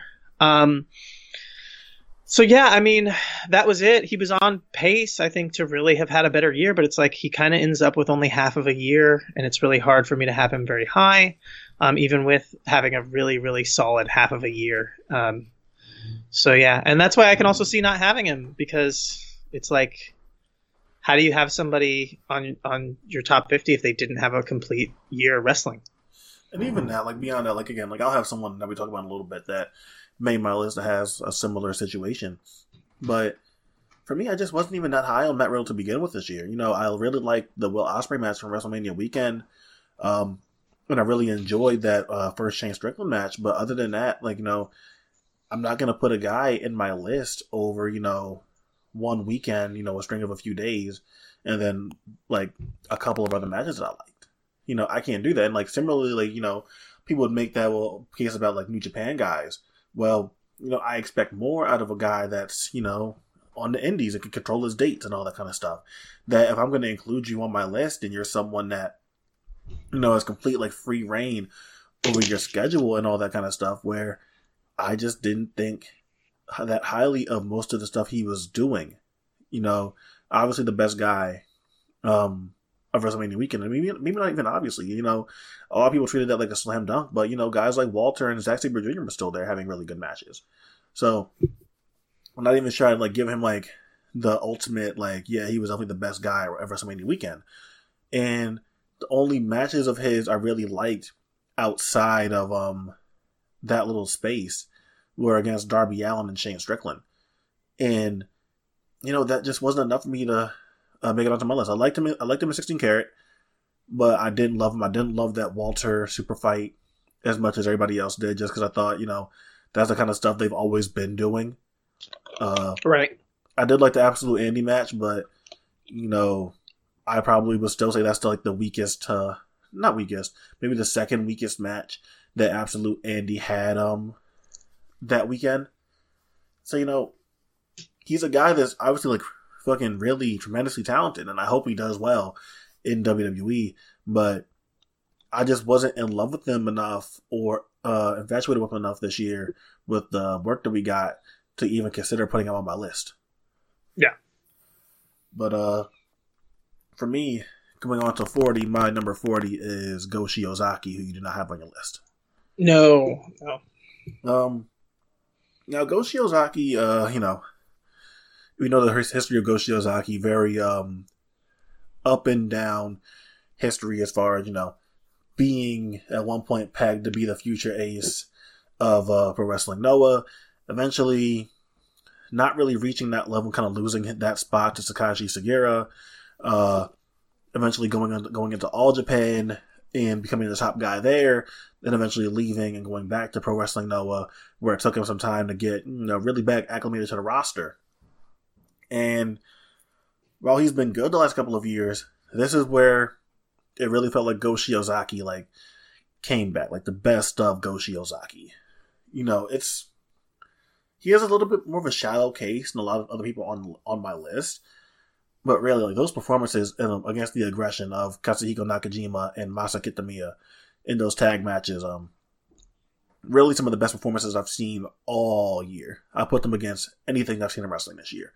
I think Go Shiozaki is that good at them selling the hell out of his knee.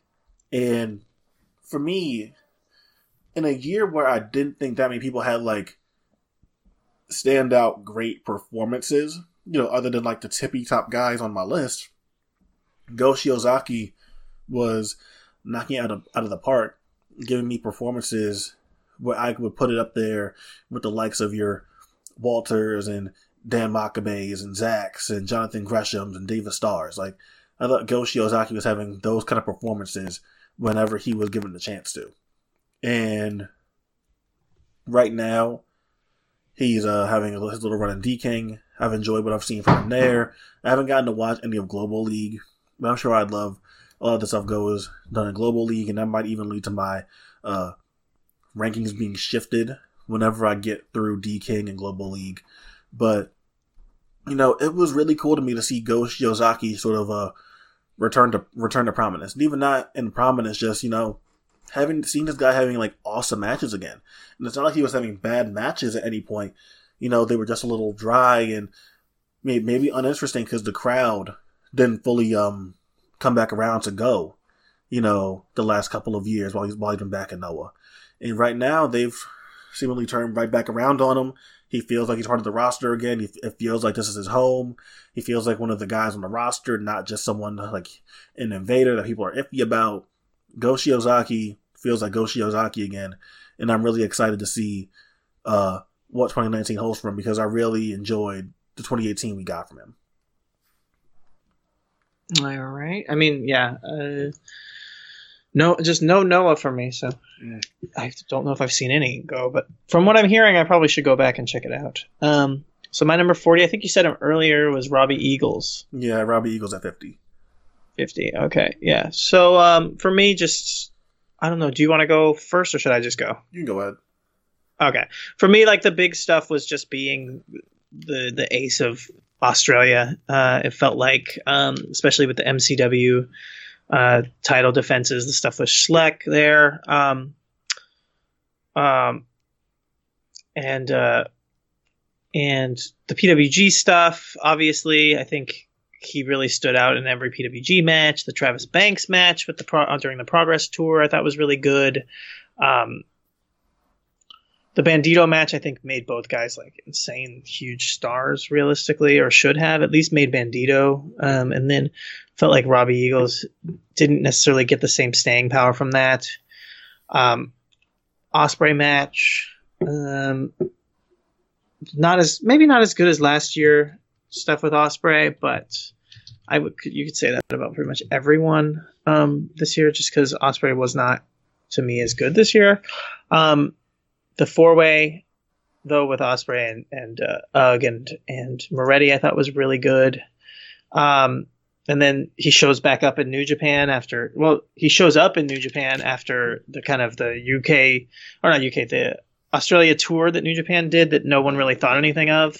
Um, and then by that point, I think I think I heard I think I had heard that he, he was going to be the guy actually a little bit before, but I had no idea until someone told me. Um, I wouldn't have predicted it. You know what I mean? Uh, just based off of that tryout from those tours, I think that that kind of lost everyone's mind. Um, and then I liked him in the junior tag league quite a bit. I thought that him and Ishimori blended well together. Um, were really good. He was really good as a heel there. Um, his heat in a lot of the matches was fantastic, um, which is impressive. I mean, just a really dynamic wrestler who's able to be heel, be babyface, get the crowd into him, do crazy spot fests, just everything. I think the only thing, uh, to me, honestly, I like him so much. I think I'd have him higher if he just had more output, but he didn't have very much. Yeah, that's the thing with Robbie for me is that I really enjoyed um, the glimpses of Robbie that we got this year. But you know, all, we we only got a handful of matches that really reached that level. You know, I really loved the Bandito match from PWG. Um, I thought he kind of underwhelmed in Bola, sadly, and I was really hoping he would have a breakout one so I could justify a higher spot for him. But you know, I really loved the Bandito match. I really loved uh, his stuff with Ospreay and Jonah Rock and Richie Eagles and Slex and all that kind of stuff. But you know, I just couldn't justify him any further. And I think Robbie's a guy where he does that go, go, go, high spot oriented style better than just about anyone on the indies. Maybe better, maybe other than like Ospreay. I think he's that kind of like level at like being able to go out there and have a quality banger just because he has the athleticism, he has the speed, he has the moveset, he has uh the lucha base in order to do some uh real quick and neat looking uh rope running sequences and athletic spots. But there just wasn't enough for Robbie and even as a guy that, you know, you mentioned how he was sort of like the ace of the Australian wrestling scene. It's not that I'm holding it against him currently, but if he, you know, if the Australian wrestling scene like had took a little bit of a leap this year instead of just sort of staying where it was, then I could have seen myself having Robbie higher, but the scene just kind of staying at that same level throughout the entire year, you know, I think really, you know, took away from the chance for Robbie to, you know, become a bigger name or at least get himself higher on my list and your list. Yeah, I blame that on Ospreay. He should have done better. All right, but uh, that was your forty. yeah, All right, my number thirty nine is Minoru Suzuki.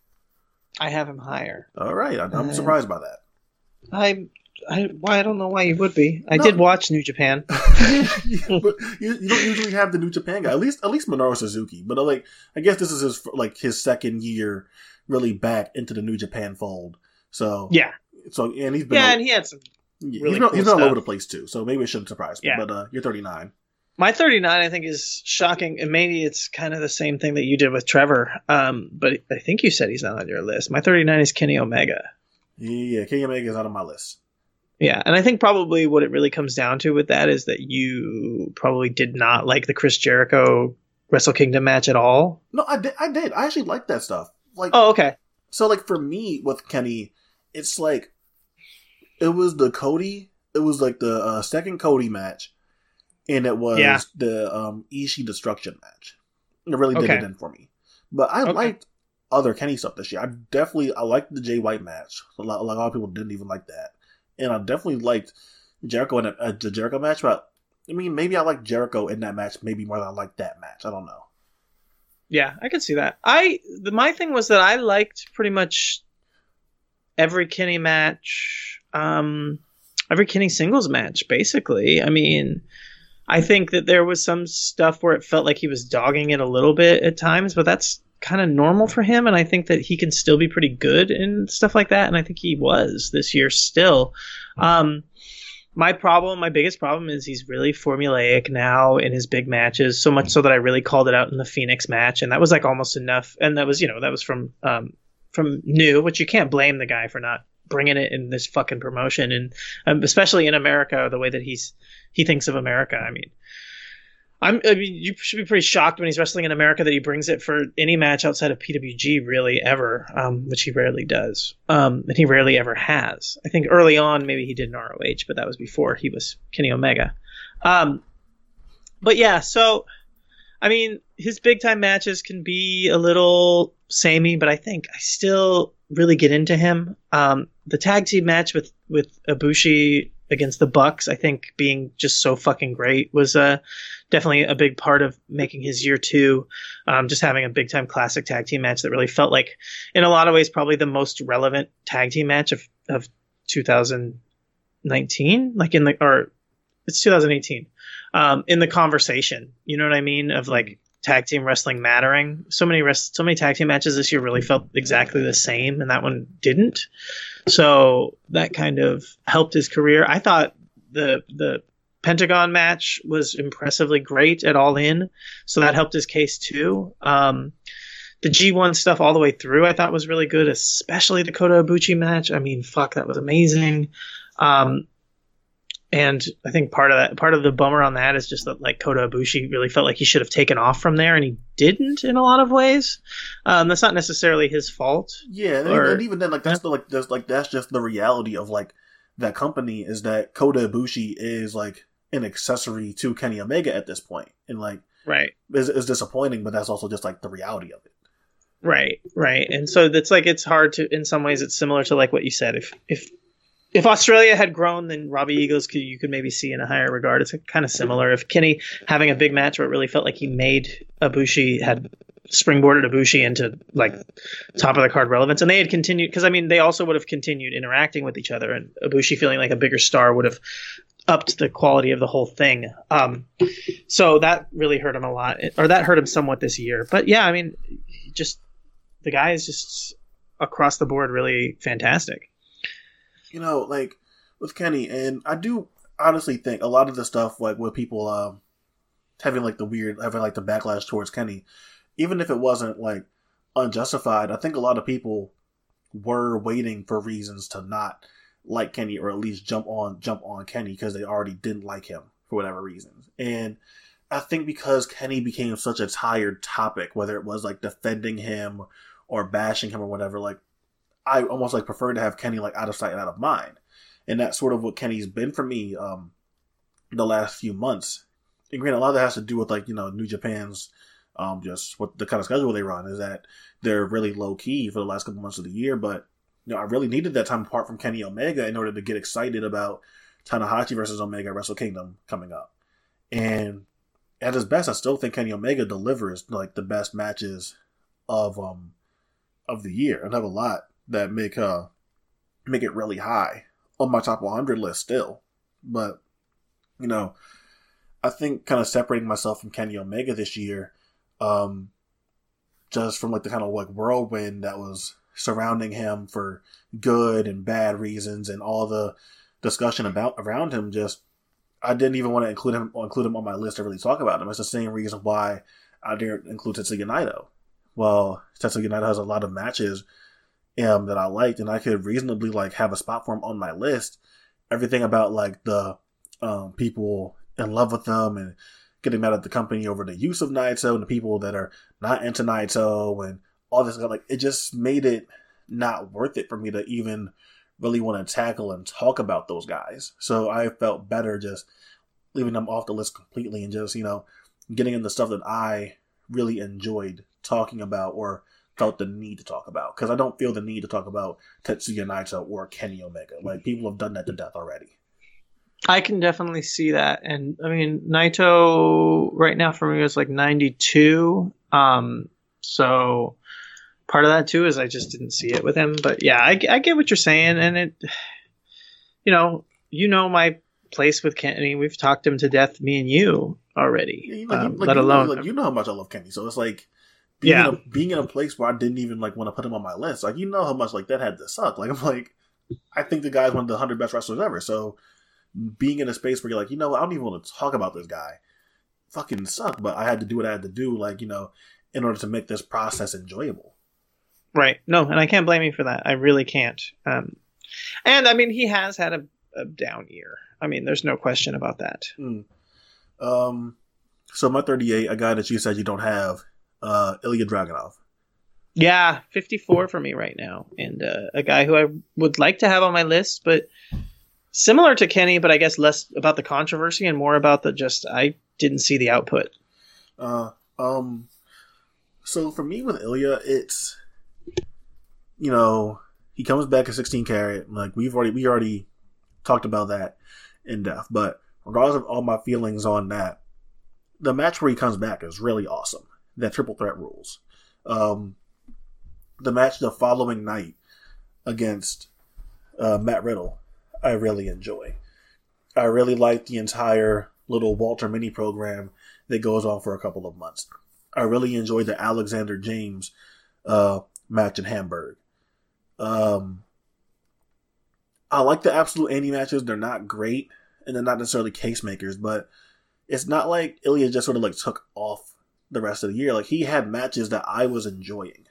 So for me, like the only real blemish on Ilya's resume um, is that you know the Pete Dunne match at Wembley just didn't deliver, and I might have to dedicate a portion of, of one of these of one of these episodes to talking about how much Pete Dunne frustrated me frustrated me this year, but I don't blame that on Ilya. Like Ilya is good in that match. Ilya shouldn't have been a heel at all throughout that entire program, but Ilya is good in that match.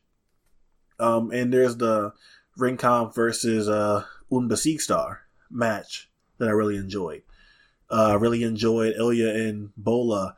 I thought uh, Ilya and Shingo versus Ringkampf was honestly maybe like the third or fourth best tag match of the year. I think it's that fucking good. I really enjoyed Ilya versus Shingo on the next night. You know,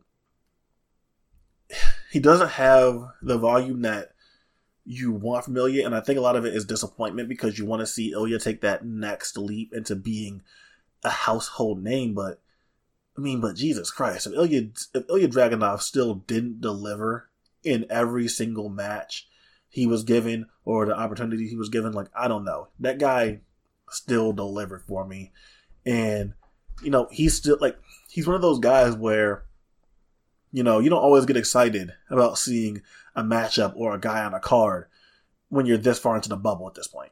You are like, oh, that'll be good, that'll be good. But rarely are you like, oh, yeah, that's going to fucking rule. Every time I see Ilya paired up with somebody, because he still has so many fresh matchups left on the table, I'm like, oh man, that's probably going to fucking rule. And I'm really upset, actually, that we didn't get Zack Sabre Jr. versus Ilya this year. And instead we got Zack versus Andy, which I still thought was a phenomenal match. But I, I just I just keep imagining how good Zack versus Ilya would have been this year. But you know, it's disappointing that he didn't have much volume and that his um, highest profile match of the year um, against Pete Dunne at Wembley was bogged down by Pete Dunne being absolute shit. But, you know, I still think Ilya went out there and did what Ilya does, and that's being as usual charismatic, amazing, selling, hard hitting self. And I can't ask much more of the guy. Yeah, I mean, yeah, and I think I think I was pretty careful at times to uh, to say that the best Bola tournament match was um Cobb versus Darby to me because what I was secretly saying there was that the best match of the weekend was that Ring versus Shingo and um, Ilya match because uh, I went with you. I thought that match was fucking amazing, um, and especially in the building. I mean, it was so fucking cool. And Ilya standing up um, to Shingo as um, an equal because to me I was so fucking hype about the idea that I'm getting to finally see Shingo first time seeing Shingo in, in person mm-hmm. and Ilya felt like just as big to me um, and so that was really really cool I, I, think Peter I think that Bola stuff really does speak to the kind of potential that Ilya has or had and we don't yeah. know like what's going to go on going with Ilya when it's just like NXT UK, NXT um possibly NXT Germany stuff gets under gets underway, but like Ilya was on the same level of over in that match before and after that, you know, Shingo and Ringkampf were. And that yeah. speaks a lot to a guy that only had, you know, like the most famous match he's had is the one with Walter from 16 Carat last year and that right. really speaks to the kind of legacy or buzz already around Ilya based on that one match, and that he was able to translate that to that Bola crowd. Well, and for me, I mean, and I think for you too, like part of it too with Ilya was that that Walter match was like felt to me like the, finally hitting the stride for a guy, or finally getting the recognition for a guy that I was always really thought had it in him right. and was really good and people should have been paying attention to because we, we both were watching him in WXW for a long time before that. And it just felt like it all came together that night especially not just in the match but also the way that the world took to it. Um, so it has been really cool to watch him kind of cash in on that but it just felt like you know again there wasn't a huge amount of output um, and and then no, nothing bad I'm with you. Nothing bad, but just yeah, I just didn't didn't have the same feel, and maybe it, part of it too is the UK scene and showing up in progress, and that just kind of hampering a lot of stuff for him, um, and just kind of being like a wet blanket on his year. So my 39, I think you have to have higher uh, is Meiko Satomura. I don't have Meiko. I, have I've I've talked about it. I've talked about it at least in the Slack chat. Like I really didn't see what people saw Meiko this year. Okay. Um. Well, for me, I mean, good stuff in Japan. Um, not an insane amount of really great stuff to me personally in Japan, but very solid work. Um, like the time limit match with Shirai, um, the uh, the match with uh, Toni with Toni Storm, same thing, time limit draw. I thought was really good from early in the year. Um, and then the stuff in in UK, I really enjoyed the match with where she wins the Fight Club Pro title from uh, Chris Brooks. I thought that was great. The tag team match with uh, the Rascals, which who she tagged with a couple times, I thought was really good. Um, so yeah, really loved her in the Mae Young Classic. I mean, I really felt like she w- felt like a star coming out of it. Um, big time every match, just kept building and building, and and I think that they presented her really well, um, which was really cool, especially because they don't have her signed and they don't really seem to, you know what I mean? Like WWE didn't really have to put her over as much as they did, but they made they made a big deal out of her, and she has kind of freedom to do whatever she wants still, as far as I know. Um, so that was really cool. Um, the stuff in DDT showing up here and there has been very interesting, um, and I've enjoyed it quite a bit. Um, yeah, I mean, her just kind of getting to go around the world was really fun and kind of show off everything that she can do in random places anything from like comedy stuff, like I said, with like DDT with Dino, stuff with Stalker uh, Ichikawa and Dragon Gate, and then also serious stuff like in Fight Club Pro, where this big time heel stable is kind of built around her in a lot of ways. Schadenfreude really feels like it came out of feuding with her more than anything. So that's really cool. Led to a really amazing match with Kyle Fletcher that made him into a big deal this year, especially coming out of that group. Um, so yeah, just really, really solid traveling the world, having great matches. The tournament in WXW, I thought she was amazing. Um, with the final against LuFisto, I thought was just so fucking good. Um, so yeah, just really had a solid year around the world showing off in front of a bunch of different crowds and with mixing it up with a lot of people. Kind of similar to what you're saying about Ilya, like getting to see dream matches actually happened was really cool this year.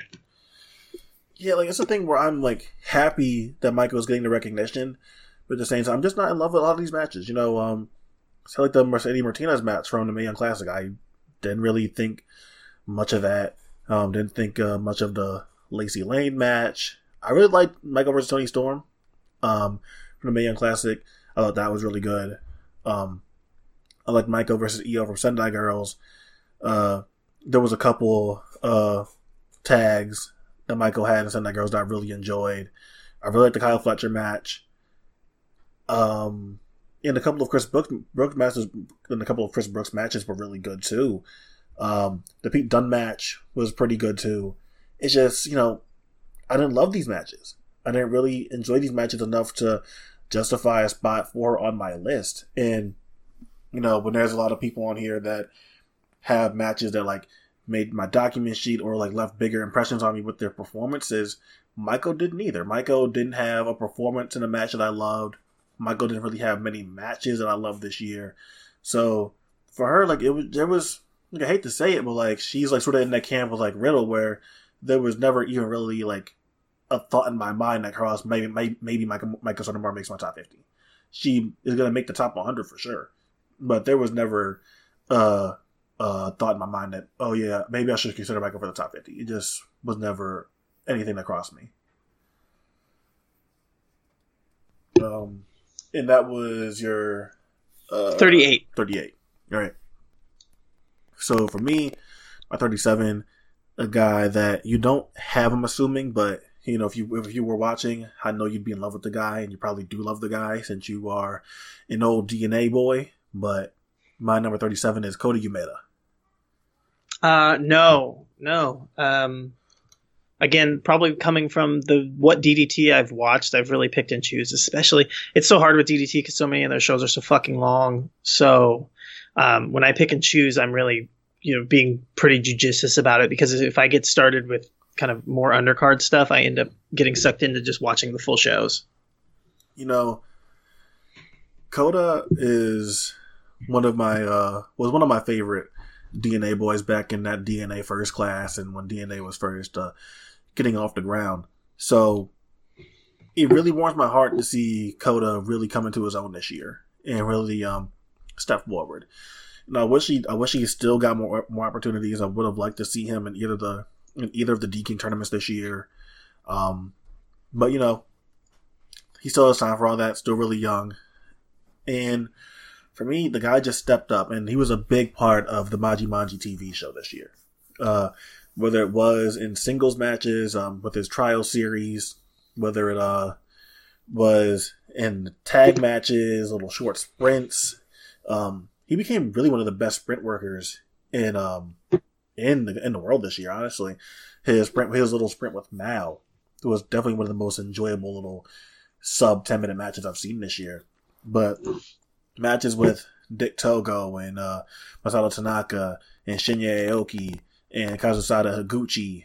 Uh, the tag match against Daisuke Sekimoto and Higuchi teaming with Mao. Uh, delivering delivering all the time in those for those uh in those six man tag title title matches. He's a guy that always made the most of his opportunities, and for a guy that young, you know, still fighting for a spot on the roster, not as over or pushed as you know, a contemporary like a Higuchi is. You know, I think Umeda took real solid steps into finding his lane in that company. And, you know, people always say this when a new, young, um, more kick kick area kick oriented um, shoot style kid comes around, but more than anyone that's came around the last few years, Kota Umeda really reminds me of Kenta. You can tell that he really modeled his moveset at least after Kenta. A lot of the general demeanor definitely comes from Kenta. So, being someone that's a Kenta super fan and seeing Kota take those strides and becoming like really similar to the guy, while still having his own unique flavor, that was definitely something that was going to appeal to me. And Kota just, you know, he was it was straight to the point. But I liked every single thing Kota Umeda offer me this year.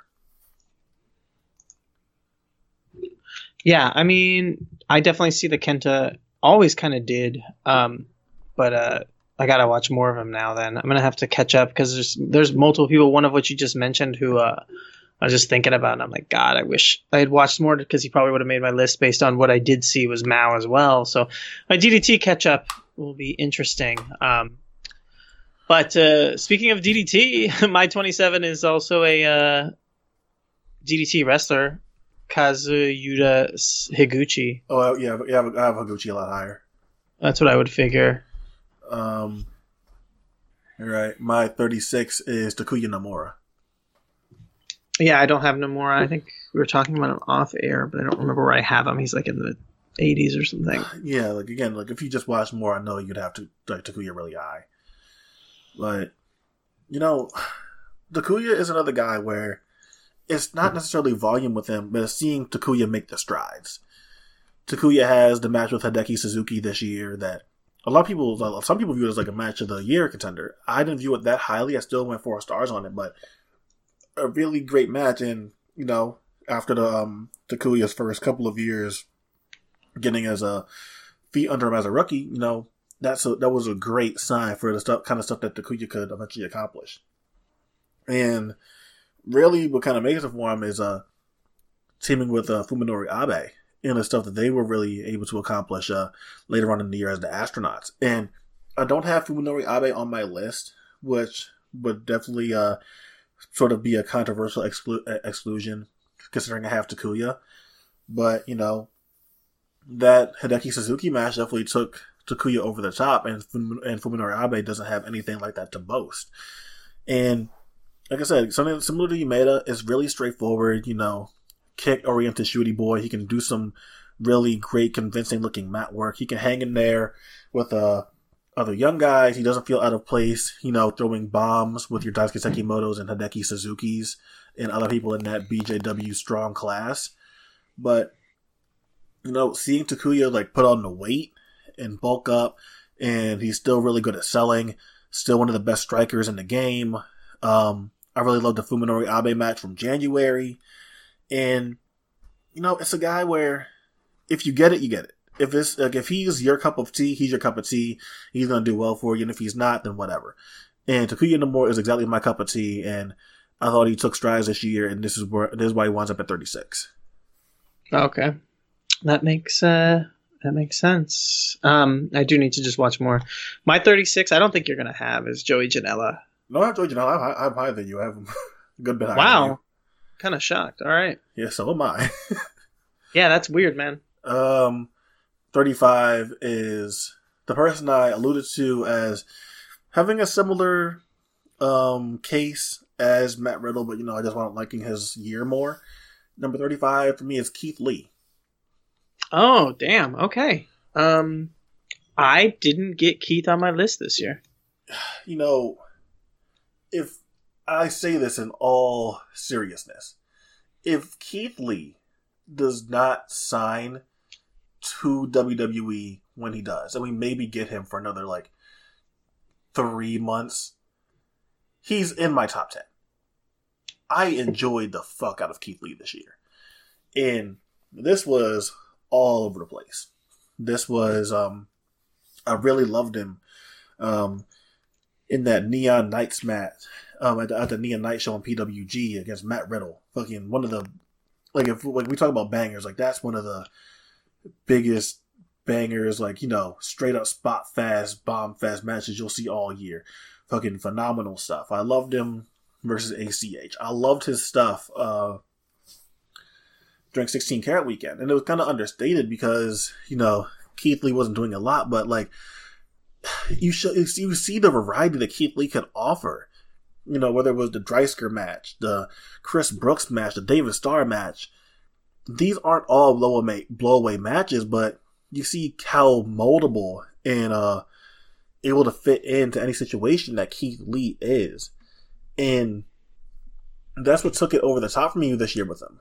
Is that it wasn't about great matches necessarily. Like he had great matches I liked a lot against Zack and Riddle and ACH and all these other people I just mentioned. But what I wanted from Keith was that development to see that like he's a guy that you can put any place on the card and you know he'll deliver for you. Whether it's like opening match, main event, he can be your top guy. He can work on top as a heel.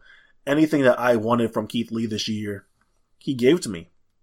And it sucks that I couldn't get a little bit more of it. You know, going down my list now, just remember his uh, rematch with Omari from uh, Fight Club Pro, um, Attack Pro, the Wrestle House show from earlier in the year, and all that stuff. And God, he could like he could have done really really good things with like um a Joey Janela, seeing how Joey Janela had really good matches with um, the likes of Walter and uh, Jonah Rock this year, and seeing him uh, get to wrestle a Darby Allin over WrestleMania weekend, um, and work on top and be a commanding, dominating heel.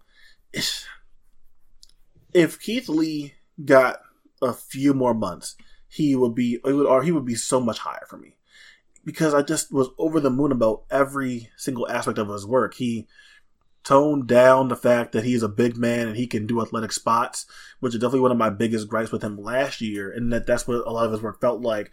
That I'm a I'm a big guy, but ooh, look at me, I can do lucha chain wrestling, and that's great and all. But that's not what I'm looking for in a big guy necessarily. And Keith Lee's confidence and swagger really came through when he wanted to be this big, commanding, dominating heel. Um, shit, if his um stuff against Tracy Williams was better, he'd be he'd be on my list. But I didn't love that. I didn't love that stuff so much. So that's another issue for him. But I was over the moon about Keith. And while obviously, like when someone's been wrestling as long as Keith has been, um, you know, grinding away for years, way Keith has been in the, in the um, Texas um, local scene in, in relative obscurity until the last couple of years. Like you're happy when Keith gets signed, but God, like I'm I would love to know where Keith would have been for me if he didn't get signed when he did. Because I was all on board with, you know, this being the year where Keith Lee finally took that leap into being a total package wrestler. Yeah. And I mean, Keith, I think, is a guy who missed my list just from being off my mind. Um, and I just did, I legitimately just didn't think of him, but you made a lot of great like a lot of those matches were fantastic and he was really good. He probably could have made my list, probably lower, maybe higher than Riddle, but in that range. Yeah. So what I saw that you definitely didn't see was was Keith Lee in this random match with uh, the three way with Killer Kross and JT Dunn in MPW, where he was like completely the uh, the glue for the whole thing, and uh, held the entire match together like just so dynamically um, that was really impressive in a small building and stuff. And again, he's a guy that probably would have ended up on my list if he had crossed my mind when I was making it. Um, so my number 35, I don't think you'd have higher, but I can't imagine he doesn't make your list. Is Mark Davis? Mark Davis, I do have higher. Yes. Okay. My number 34, someone you definitely want to have on your list, is Barbaro Cavernario. Oh no. Um, yeah, he's close, but no. Um, so the thing with Cav this year for me is, uh, you know, he doesn't have a lot, you know, as compared to like last year when he was going around um and having like that awesome match with uh Black Terry or a couple of years ago against Black Terry. I, I forgot when that happened, but he doesn't have a match like that to boast this year. But what I do think is interesting about him is that I do think he really sort of took his place as the top Rudo in CMLL finally. You know, between um winning the uh, Lucha de Apuestas match at the uh, Aniversario and um just uh winning uh Leyenda de Plata uh beating uh Rey Fenix. I think it's there it's clear they're really trying to get behind Cavernario as the top Rudo, which really, you know, a couple years late on that because he's sort of like really been the heir to Negro Casas that CMLL has uh has needed, or the person that's like really able to fill that void. And to be totally honest with you, like those matches, I don't love. Like I really, I do like the um, tag team hair match from the Aniversario, but I don't really like those Rey Fenix matches that much. For me, the case makers for Cavernario are the matches against Soberano Jr., who I have a little bit higher on my list. Um, and really, like, those guys to me were like the breath of fresh air that I needed in Lucha because, like, those Barbaro Cavernario versus Soberano matches are complete ass kickings. You know, mask ripping, like, Soberano's pants getting ripped, like, some of the best beatdown stuff you'll see all year. Whether it was, you know, um, like their Friday match or whatever, and then they can go to, then they can go to Guadalajara and have a, a more uh, typical lucha style uh, title match, which is still kicking a lot of ass, and that's really like what makes Barbaro Cavernario's case for me this year. He has a lot of good matches, but he's always going to. The guy delivers everywhere against everybody, and he's going to at least make something interesting, even if it's not a great match. But for me this year, I think becoming or starting to or, or taking the steps to becoming the clear top Rudo in CMLL meant a lot to me. And seeing a guy, you know, so like still so young, you know, maybe not even 25 yet, like get to that point definitely meant a lot to me after seeing, you know, how good he's been in maybe like the luchador of the decade if I had to um, turn in the We Don't Know Wrestling uh, 2010s ballot tomorrow, he might be my highest rated luchador. And I can only see brighter things for him coming in the next uh, couple of years or so, you know, seeing uh, how he's being pushed. Yeah, and the interesting thing with him too is like for me, I kind of I won't say it checked out, but I kind of lost any semblance of uh, expecting much from him when I heard from somewhere that like he didn't really plan on wrestling for very long.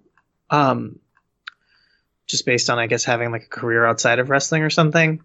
Um, but really still has been delivering big and being focused on more this year, which is something I never thought he would get.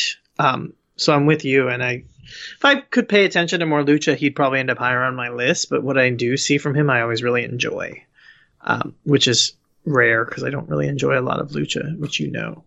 Um, my 34, and then saying that my 34 is technically a luchador, but his entire case is not made in Mexico at all. It's Bandito, which I don't think is going to be on your list. Oh uh, no, this is going to be yeah. an interesting one. Yeah, I, I mean, I, I don't think you like Bandito. I mean, I don't think you hate him, but I don't, I don't, I don't, dis, I don't dislike Bandito. It's yeah, yeah. You go, but go ahead, go ahead. No, no. So for me, like, I was really, really excited for him when he showed up in Dragon Gate. Um, and I probably wouldn't have been as into it if it wasn't for the fact that like I was watching, especially at that time, even the smaller shows and stuff because of uh, Zach and Desmond being there because there are two guys who I was really high on last year and wanted to continue to watch more, especially with the you know being invested in them uh, going to Dragon Gate because of the connection, knowing that like you know Ricochet um, put in the word for them, and that I just thought that they would get really good in that setting. But then that meant that there was a lot of crossover between them and Flamita and Bandito, and especially even Bandito actually more than Flamita, um, kind of. Um, so yeah, like that really. Um, opened my eyes to how cool he was. Then they showed up in P- in PWG, and it was like really exciting for me, having been following it, knowing that they were going to have a match like, with those teams against each other um, in PWG live. So I was like, I think I went to that show primarily for that match. If I think that about it, was the it, first really. show at um the Globe. I'm pretty sure. What was it? Yeah, mm, it might have been. Yeah, yeah. Actually, it was. I think. Yeah, that was the first You're show right. at the Globe because I had um Jeff Cobb versus Jonah. Um, Yeah. and Keith and uh, Keith Lee versus Chuck. I'm pretty sure. Right. Yeah. And and uh and I was not that excited for Sabre versus Riddle. I wasn't excited for Jonah versus Rock, which ended up being my match of the night. Um Ospreay versus Brooks I expected to be bad. You know what I mean? So like I was like what ended up drawing me to the show was the locals four way that I was, you Oh, know, wanted to see Not- those not guys even- get a shot. That show fucking ruled. Now that I think about it. Yeah, yeah, that sh- this show was awesome. Um, I wanted really wanted to see the locals four way and then that tag match because I had seen it in Dragon Gate, so I was like excited. And when the show opened up with Horace and Janela, I was like, "Fuck, this show! I shouldn't have come. Like, I did not. I was not into that." And then everything else just ended up delivering like super bangers. Even the Sabre versus Riddle match, I was low on coming in, like ended up being what I thought was one of their best matches against each other. Um, so like it just really killed it for me. But they fucking brought it and instantly exploded on the scene after that, especially with Bandito. And I just think that like I get it because I've been on I've been on the Flamita truther side, but there is something to the way he carries himself and some of the stuff that he does that Flamita doesn't do. Like Flamita doesn't have the power game that Bandito does. Um, Flamita is kind of a better flyer in a lot of ways, and there's like no real reason. But also Bandito has just better charisma. Like it just pours off of the guy. He's Does- just he's does- got does he, swagger. like- Yeah, man, he's got a fucking swagger that Flamita just does not have. Flamita does this cool shit, but he never, he's always seems shaky, like he's concerned, and Bandito does it with disregard that kind of, I don't know, Flamita takes me out of it for a moment because I can see that he's trying to do something Yeah. and he's like really focused on it. So it makes me forget that it's real. And Bandito, it seems so much more effortless in the moment that it feels like he's just doing a natural thing. Mm. It's like it, it really comes down to it that Flamita a lot of times seems like he's trying too hard at doing stuff, and Bandito seems more effortless, and it really comes across more real. So like that's the thing that really made him stand out. You talked about the Eagles match that was fucking amazing. Um, I mean, he continues to have you know just crazy awesome tag You can't, matches. like, you can't talk about like Bandito's case without talking about like you know the Bola triple threat um Right. final and like granted I didn't love that match but a lot of people came out of that match like wow like Bandito is so awesome Yeah, no, I know, and I mean that's just kind of how I I felt. I mean, throughout the year, again, he was always the the top performer for me um, in those matches, and then he's got great singles matches, especially all of the Bola matches. I mean, the T Hawk match I thought was great. Um, the Joey Janela match was good. The Flamita singles match was really good, also obviously, but it doesn't you know make his case above him. But then, but then yeah, the triple threat. Um, so yeah, to me, I mean, the guy just again the charisma being such a big factor, standing out. I mean, being a star this year, and he he really did that. He really became a big time star. It felt like, especially in PWG, and really feels like the the guy of like the Globe Theater. He's the first star at the Globe Theater in PWG. But then also, I mean, I thought some of the matches in the UK and, and especially the matches in Dragon Gate were really good. So, so I mean, he's just got a. To me, it's just like a big case on why he's better than than uh than Flamita. But I get why other people might not see it.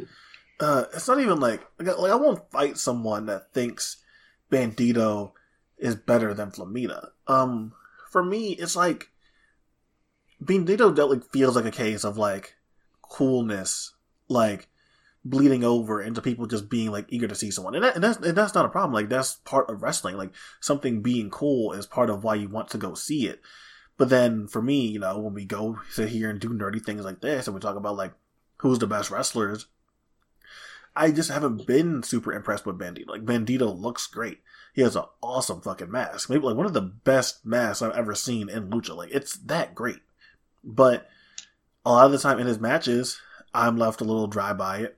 Um, the tag matches, like um, the um, Mexablood tag matches, I thought got really old really fast. They're super formulaic, you know, um, and they never really show any any dimensions, you know, as opposed to like say, and, and granted they've had like a shorter stint, but like they have um way less dimensions to them than say um like the Lucha Brothers have, and that's um uh, something that really goes to their detriment is that they never really show me anything else other than besides like we're like really athletic spot guys, and a lot of my list that this year like isn't athletic spot guys. There's a lot of guys that you know have really well-rounded games, at least in my opinion, and have like shown a, uh, like a big variety in what they can do.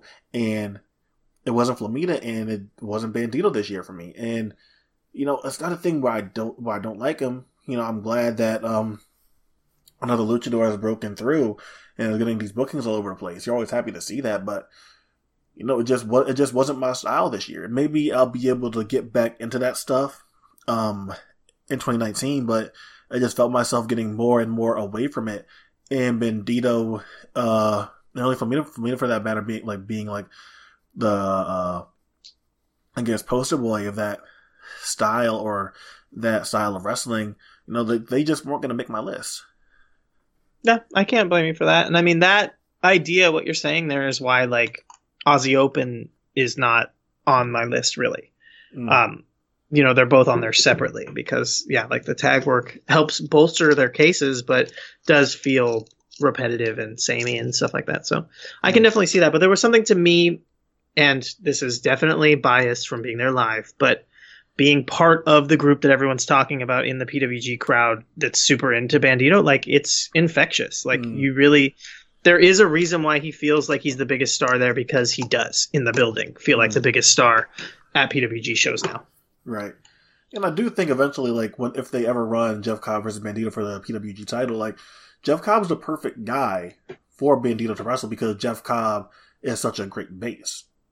Yeah. And, and all that stuff. So, whenever they get to that, I'm actually really looking forward to it because I think that's actually a really good match on paper as opposed to, like, something I was really not looking forward to if if Bandito had won the ti- uh, if Bandito, Bandito had won Bola like Walter versus Bandito. Like I did like I didn't want to see that. But Yeah, I'm all no, on, I'm all on board with like Jeff Cobb versus Bandito. Yeah, for sure. I mean that does make sense. We'll see. I mean they got Jeff Cobb versus uh versus Trevor Lee coming up soon. And It almost feels like they might be doing gold watch for Trevor on the way out because he does feel like a character who's deserved the title for a long time. yeah.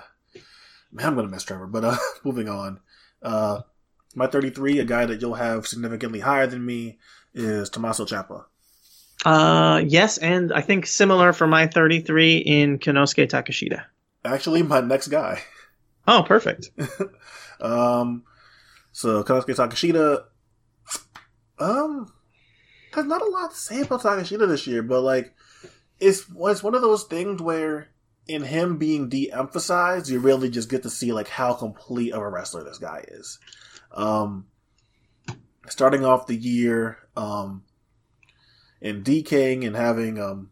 Not he wasn't one of the best guys in it, but you know Takashi is still one of the best wrestlers in the world, and he had a lot of really good matches against guys like uh Endo and Jiro, um, and all that. Um, Yeah, and something I would say, just in case I forget it, because it's in my head right now, based on you saying that, is while not being one of the top performers, he did do stuff like have the best Jiro match and the best Joey Ryan match. He was Yeah. having the best matches with the worst workers, which speaks to what you're saying about um, showing off how well rounded he is. mm, um, going out and um, having a rematch with Shuji Ishikawa, um, and and uh, actually beating him this time um, in the February show.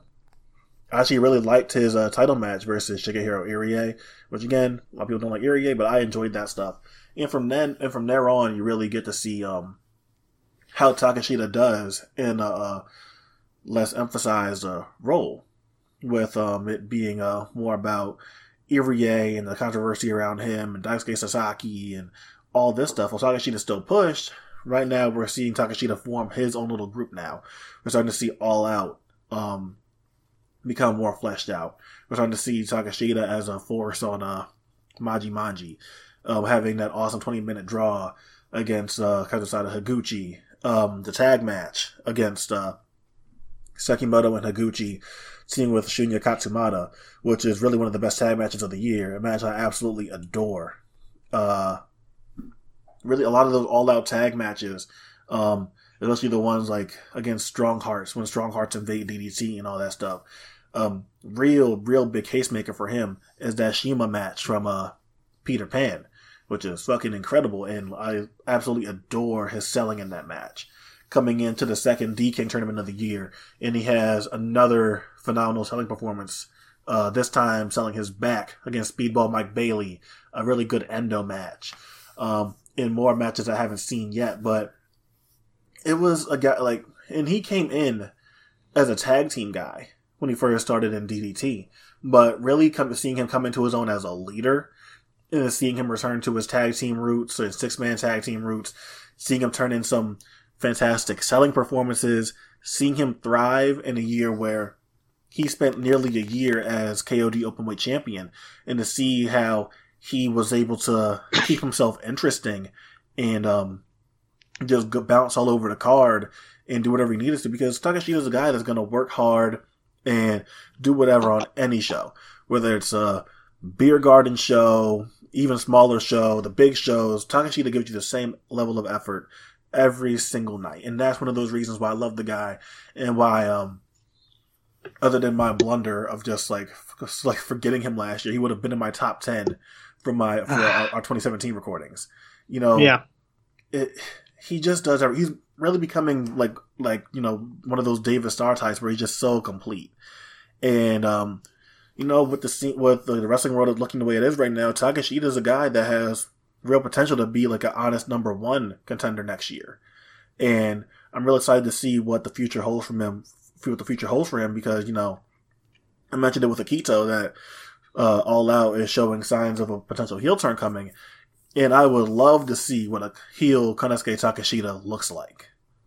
And Yeah, he's still and- fucking 23 years old. Like this dude is really unfair. Like Yeah, and he still has a lot left. And I think this is kind of the first rinse repeat in DDT, which is something that is always in the question for a newer, younger wrestler in DDT is how they're going to do because that's how DDT cycles, man. I mean, they cycle their card more than people realize, and you have to be resilient to make it in DDT as a guy long term because they don't they won't get rid of you but you'll just you slowly become nothing and sink into the card and no one really cares and and then, only- and, then, and then they'll decide they want to push you again. Like it, like Yeah. you know, it's, it's a real wishy washy company. Which is like while I love DDT, like that's one of the um the the things as far as like the way I view wrestling is like you know it's such a wishy washy top of the card.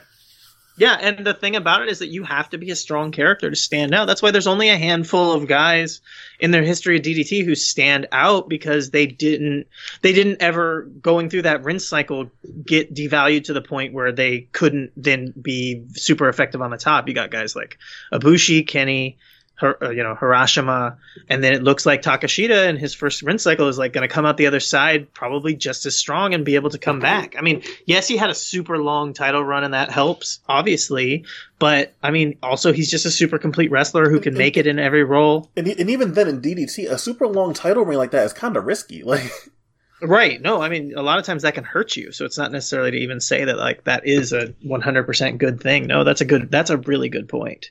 Um, so yeah, I mean, the guy again can bounce back from being all over the card, be very interesting. And I do, I'm with you. I think that him building out all out in a lot of ways, were being more involved with all out and not feeling like all out was just there to service him as the champion has been really good yeah, and like, really he's like actually like, that's the thing about like you know him coming into his own. He's, he's felt like he's elevated these guys. Like before, um, we get more of these all out tag matches. He wrestled Shunma, um, and they had an awesome little sprint, and it felt like he's elevated Shunma. It felt like he's helped like um keep like put Akito back in that conversation. Was like, oh shit, Akito, yeah, he's really good.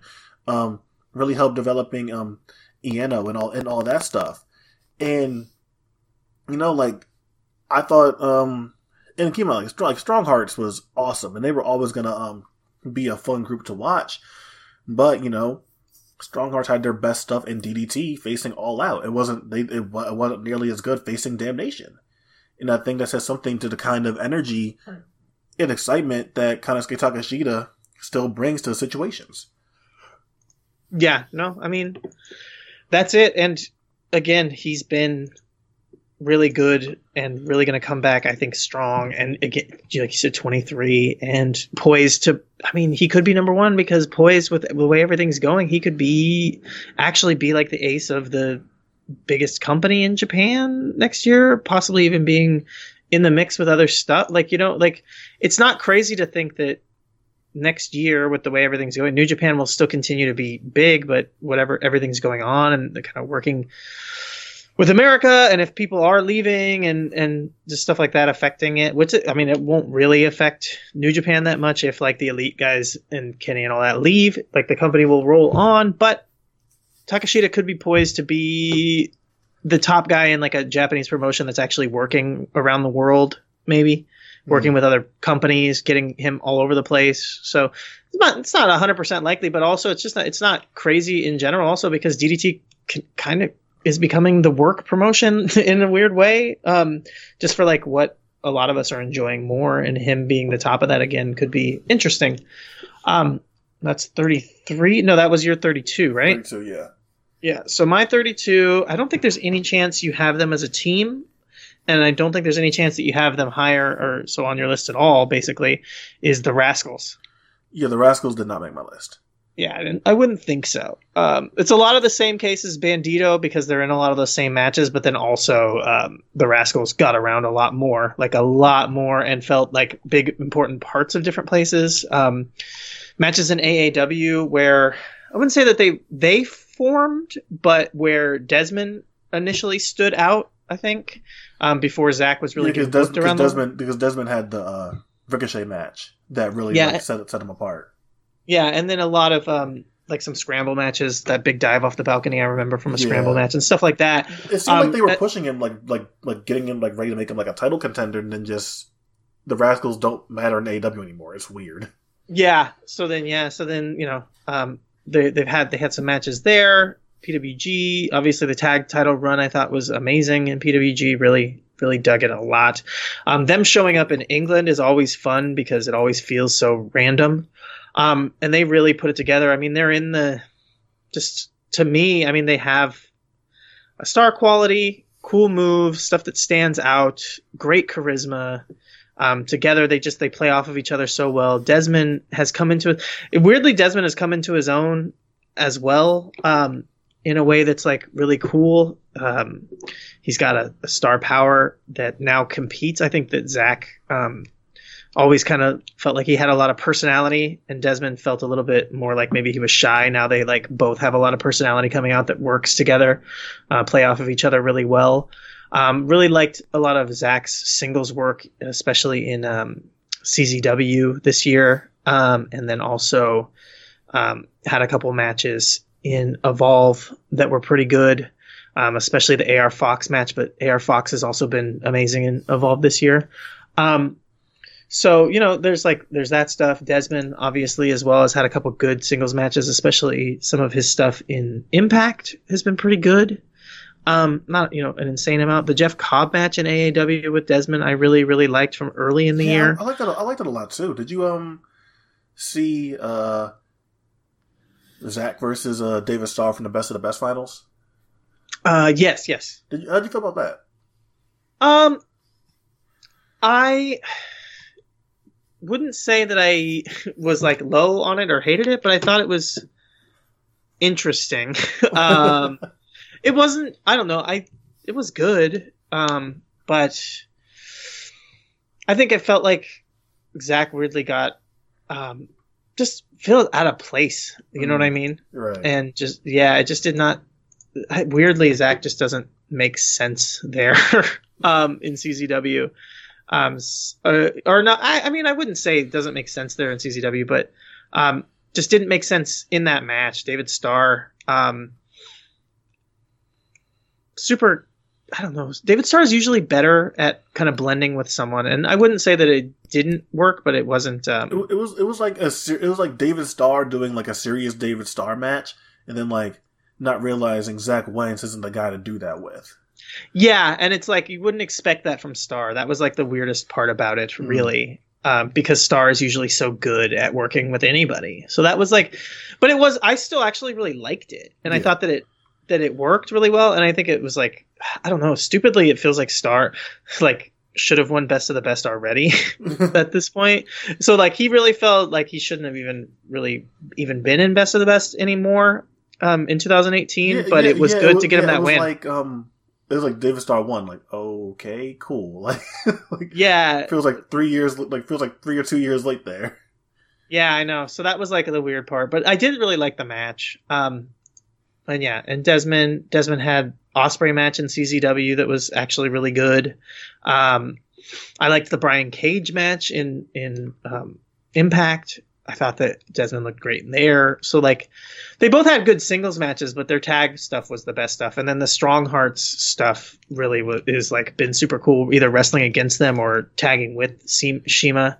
Um, like the, the the trios in PWG, especially being there live for them tagging with CIMA was really really cool. Um, just because uh, they again, it was another one of those ones where like I was talking about, like not being overshadowed. They felt like they were right in place with CIMA, and they weren't overshadowed by him.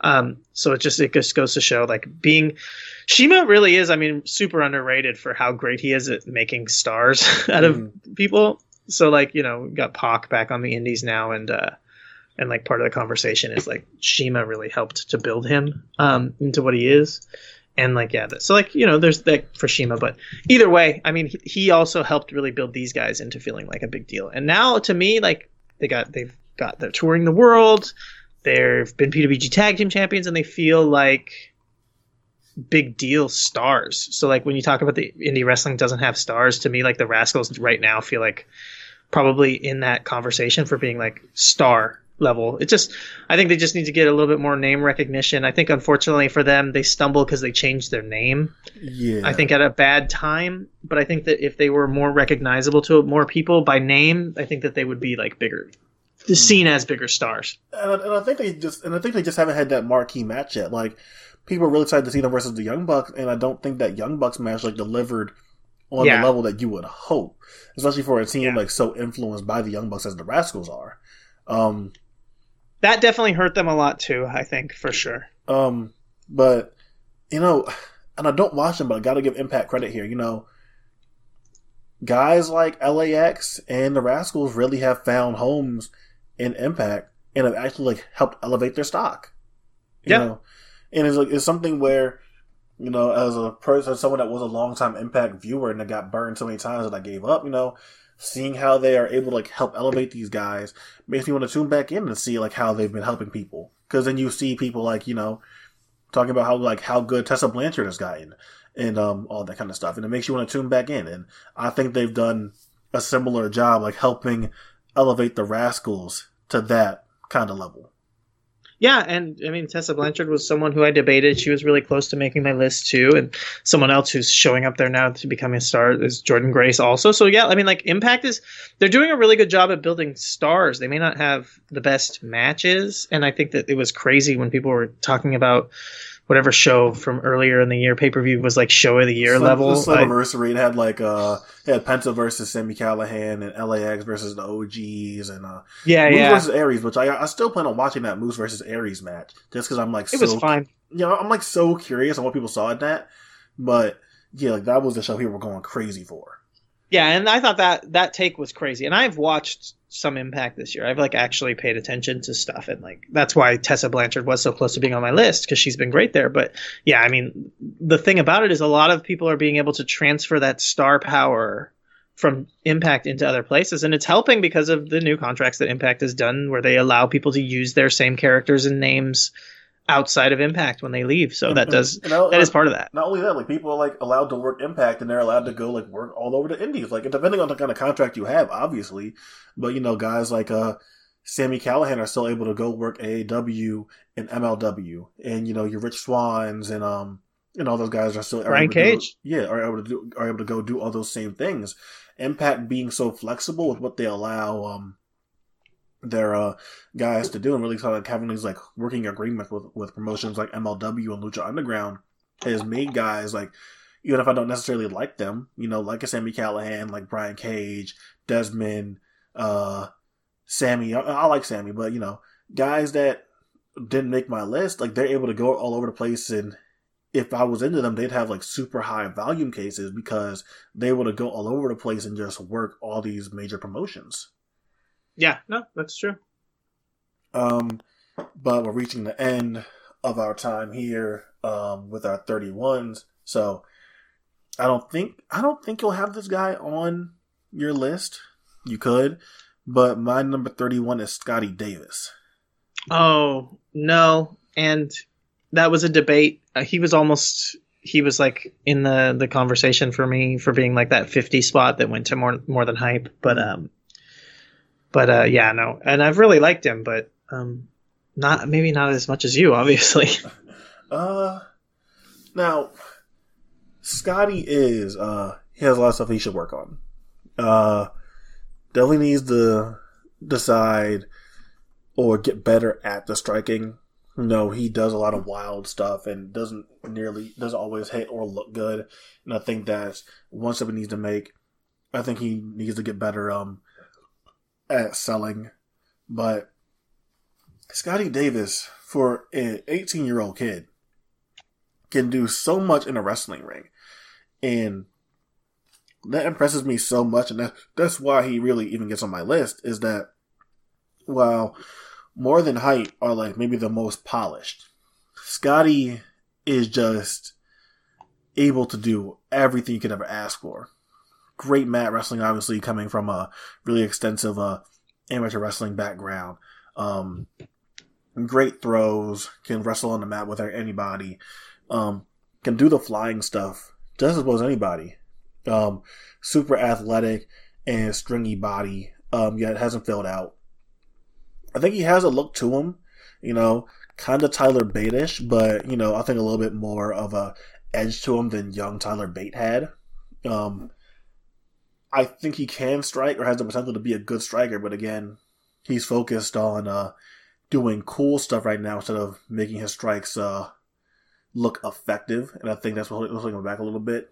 But even with that being said, the flaws Scotty has really don't outweigh the poise and just the overall ability Scotty has shown at his young age. You know, go, being able to have match it like a main event match on a contender show, going nearly 30 minutes with Terry with um Terry Thatcher, uh, having an awesome match with Chris Ridgeway, awesome match um on all the contender shows. Really, uh, getting his ass beat by Mark Haskins and have that that great match there. The uh confusing six man tag, then eventual tri- triple threat match that happened um, on one of those big OTT shows. Um, I thought he was one of the best guys in it. Uh, the Mark Davis match from one of the most recent big OTT shows.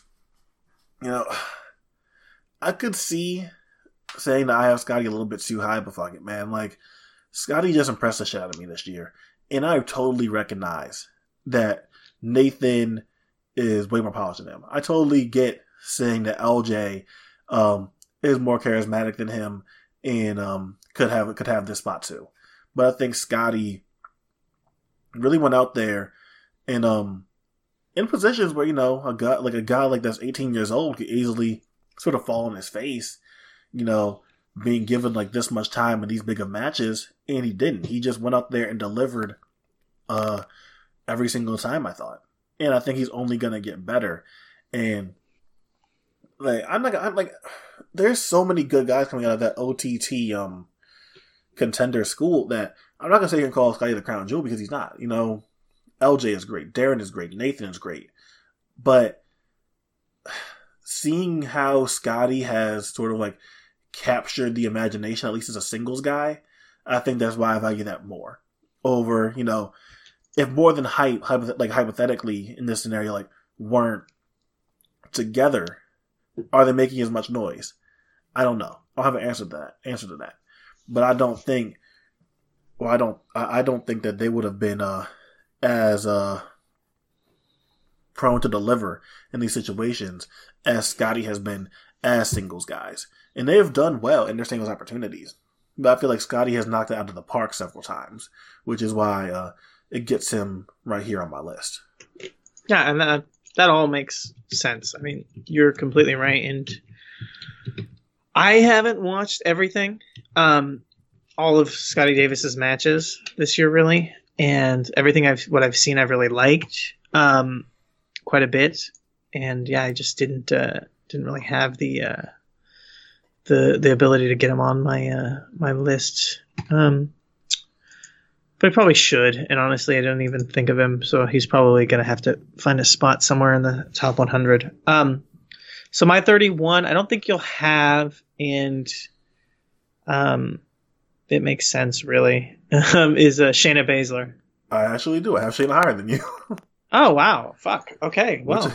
Which, which is actually really surprising. Wow. It's super surprising for me. I guess it's just like that she, you know, her resume is like short when it comes to matches, but her character work is what really did it, and a lot of great promos and uh, even commentary and stuff. But yeah, yeah, but that's like that. Huh. I'm, I'm, surprised because like you have Ciampa really high. I'm pretty sure. So Shayna only being at around uh, 31 for you, and granted, I only have I only have Shayna a couple spots, couple spots higher. Okay. But, um, Ciampa being so high for you, um, then relatively Shayna being like so low. That's a shocker because you're you're such a big Shayna uh, Shayna proponent. Yeah, I know, I know. Um, that's a good point, but I guess just fewer matches, really fewer matches. I mean, Ciampa does have at least I think some more matches, maybe not, but some just better quality. And also Ciampa, I don't know, it just he really, really hit a level that Shayna just didn't quite get there, even with the promo stuff. Mm. Um, well, that's anticlimactic for the last. it really is one for the for the show. You know, I'm looking at my next few, and it it looks like a bumpy road um, for the conversation. But uh, but yeah. Uh, well, you know, part one, all these are coming out at the same time, so everyone can just go from this and the little anticlimactic ending and go straight into part two. Um, but thank you for joining me, Timothy. Hope you guys all tune into part two. I would it would be weird if you just listened to this part and didn't ever jump back into the series. But uh assuming you're all gonna be joining us for the next episode, thank you all for listening. Join us in a bit. Real cool with your cool ass. With your cool ass. Die soon we, real cool we.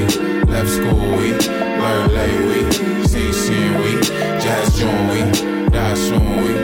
Die soon, we die soon with your cool ass.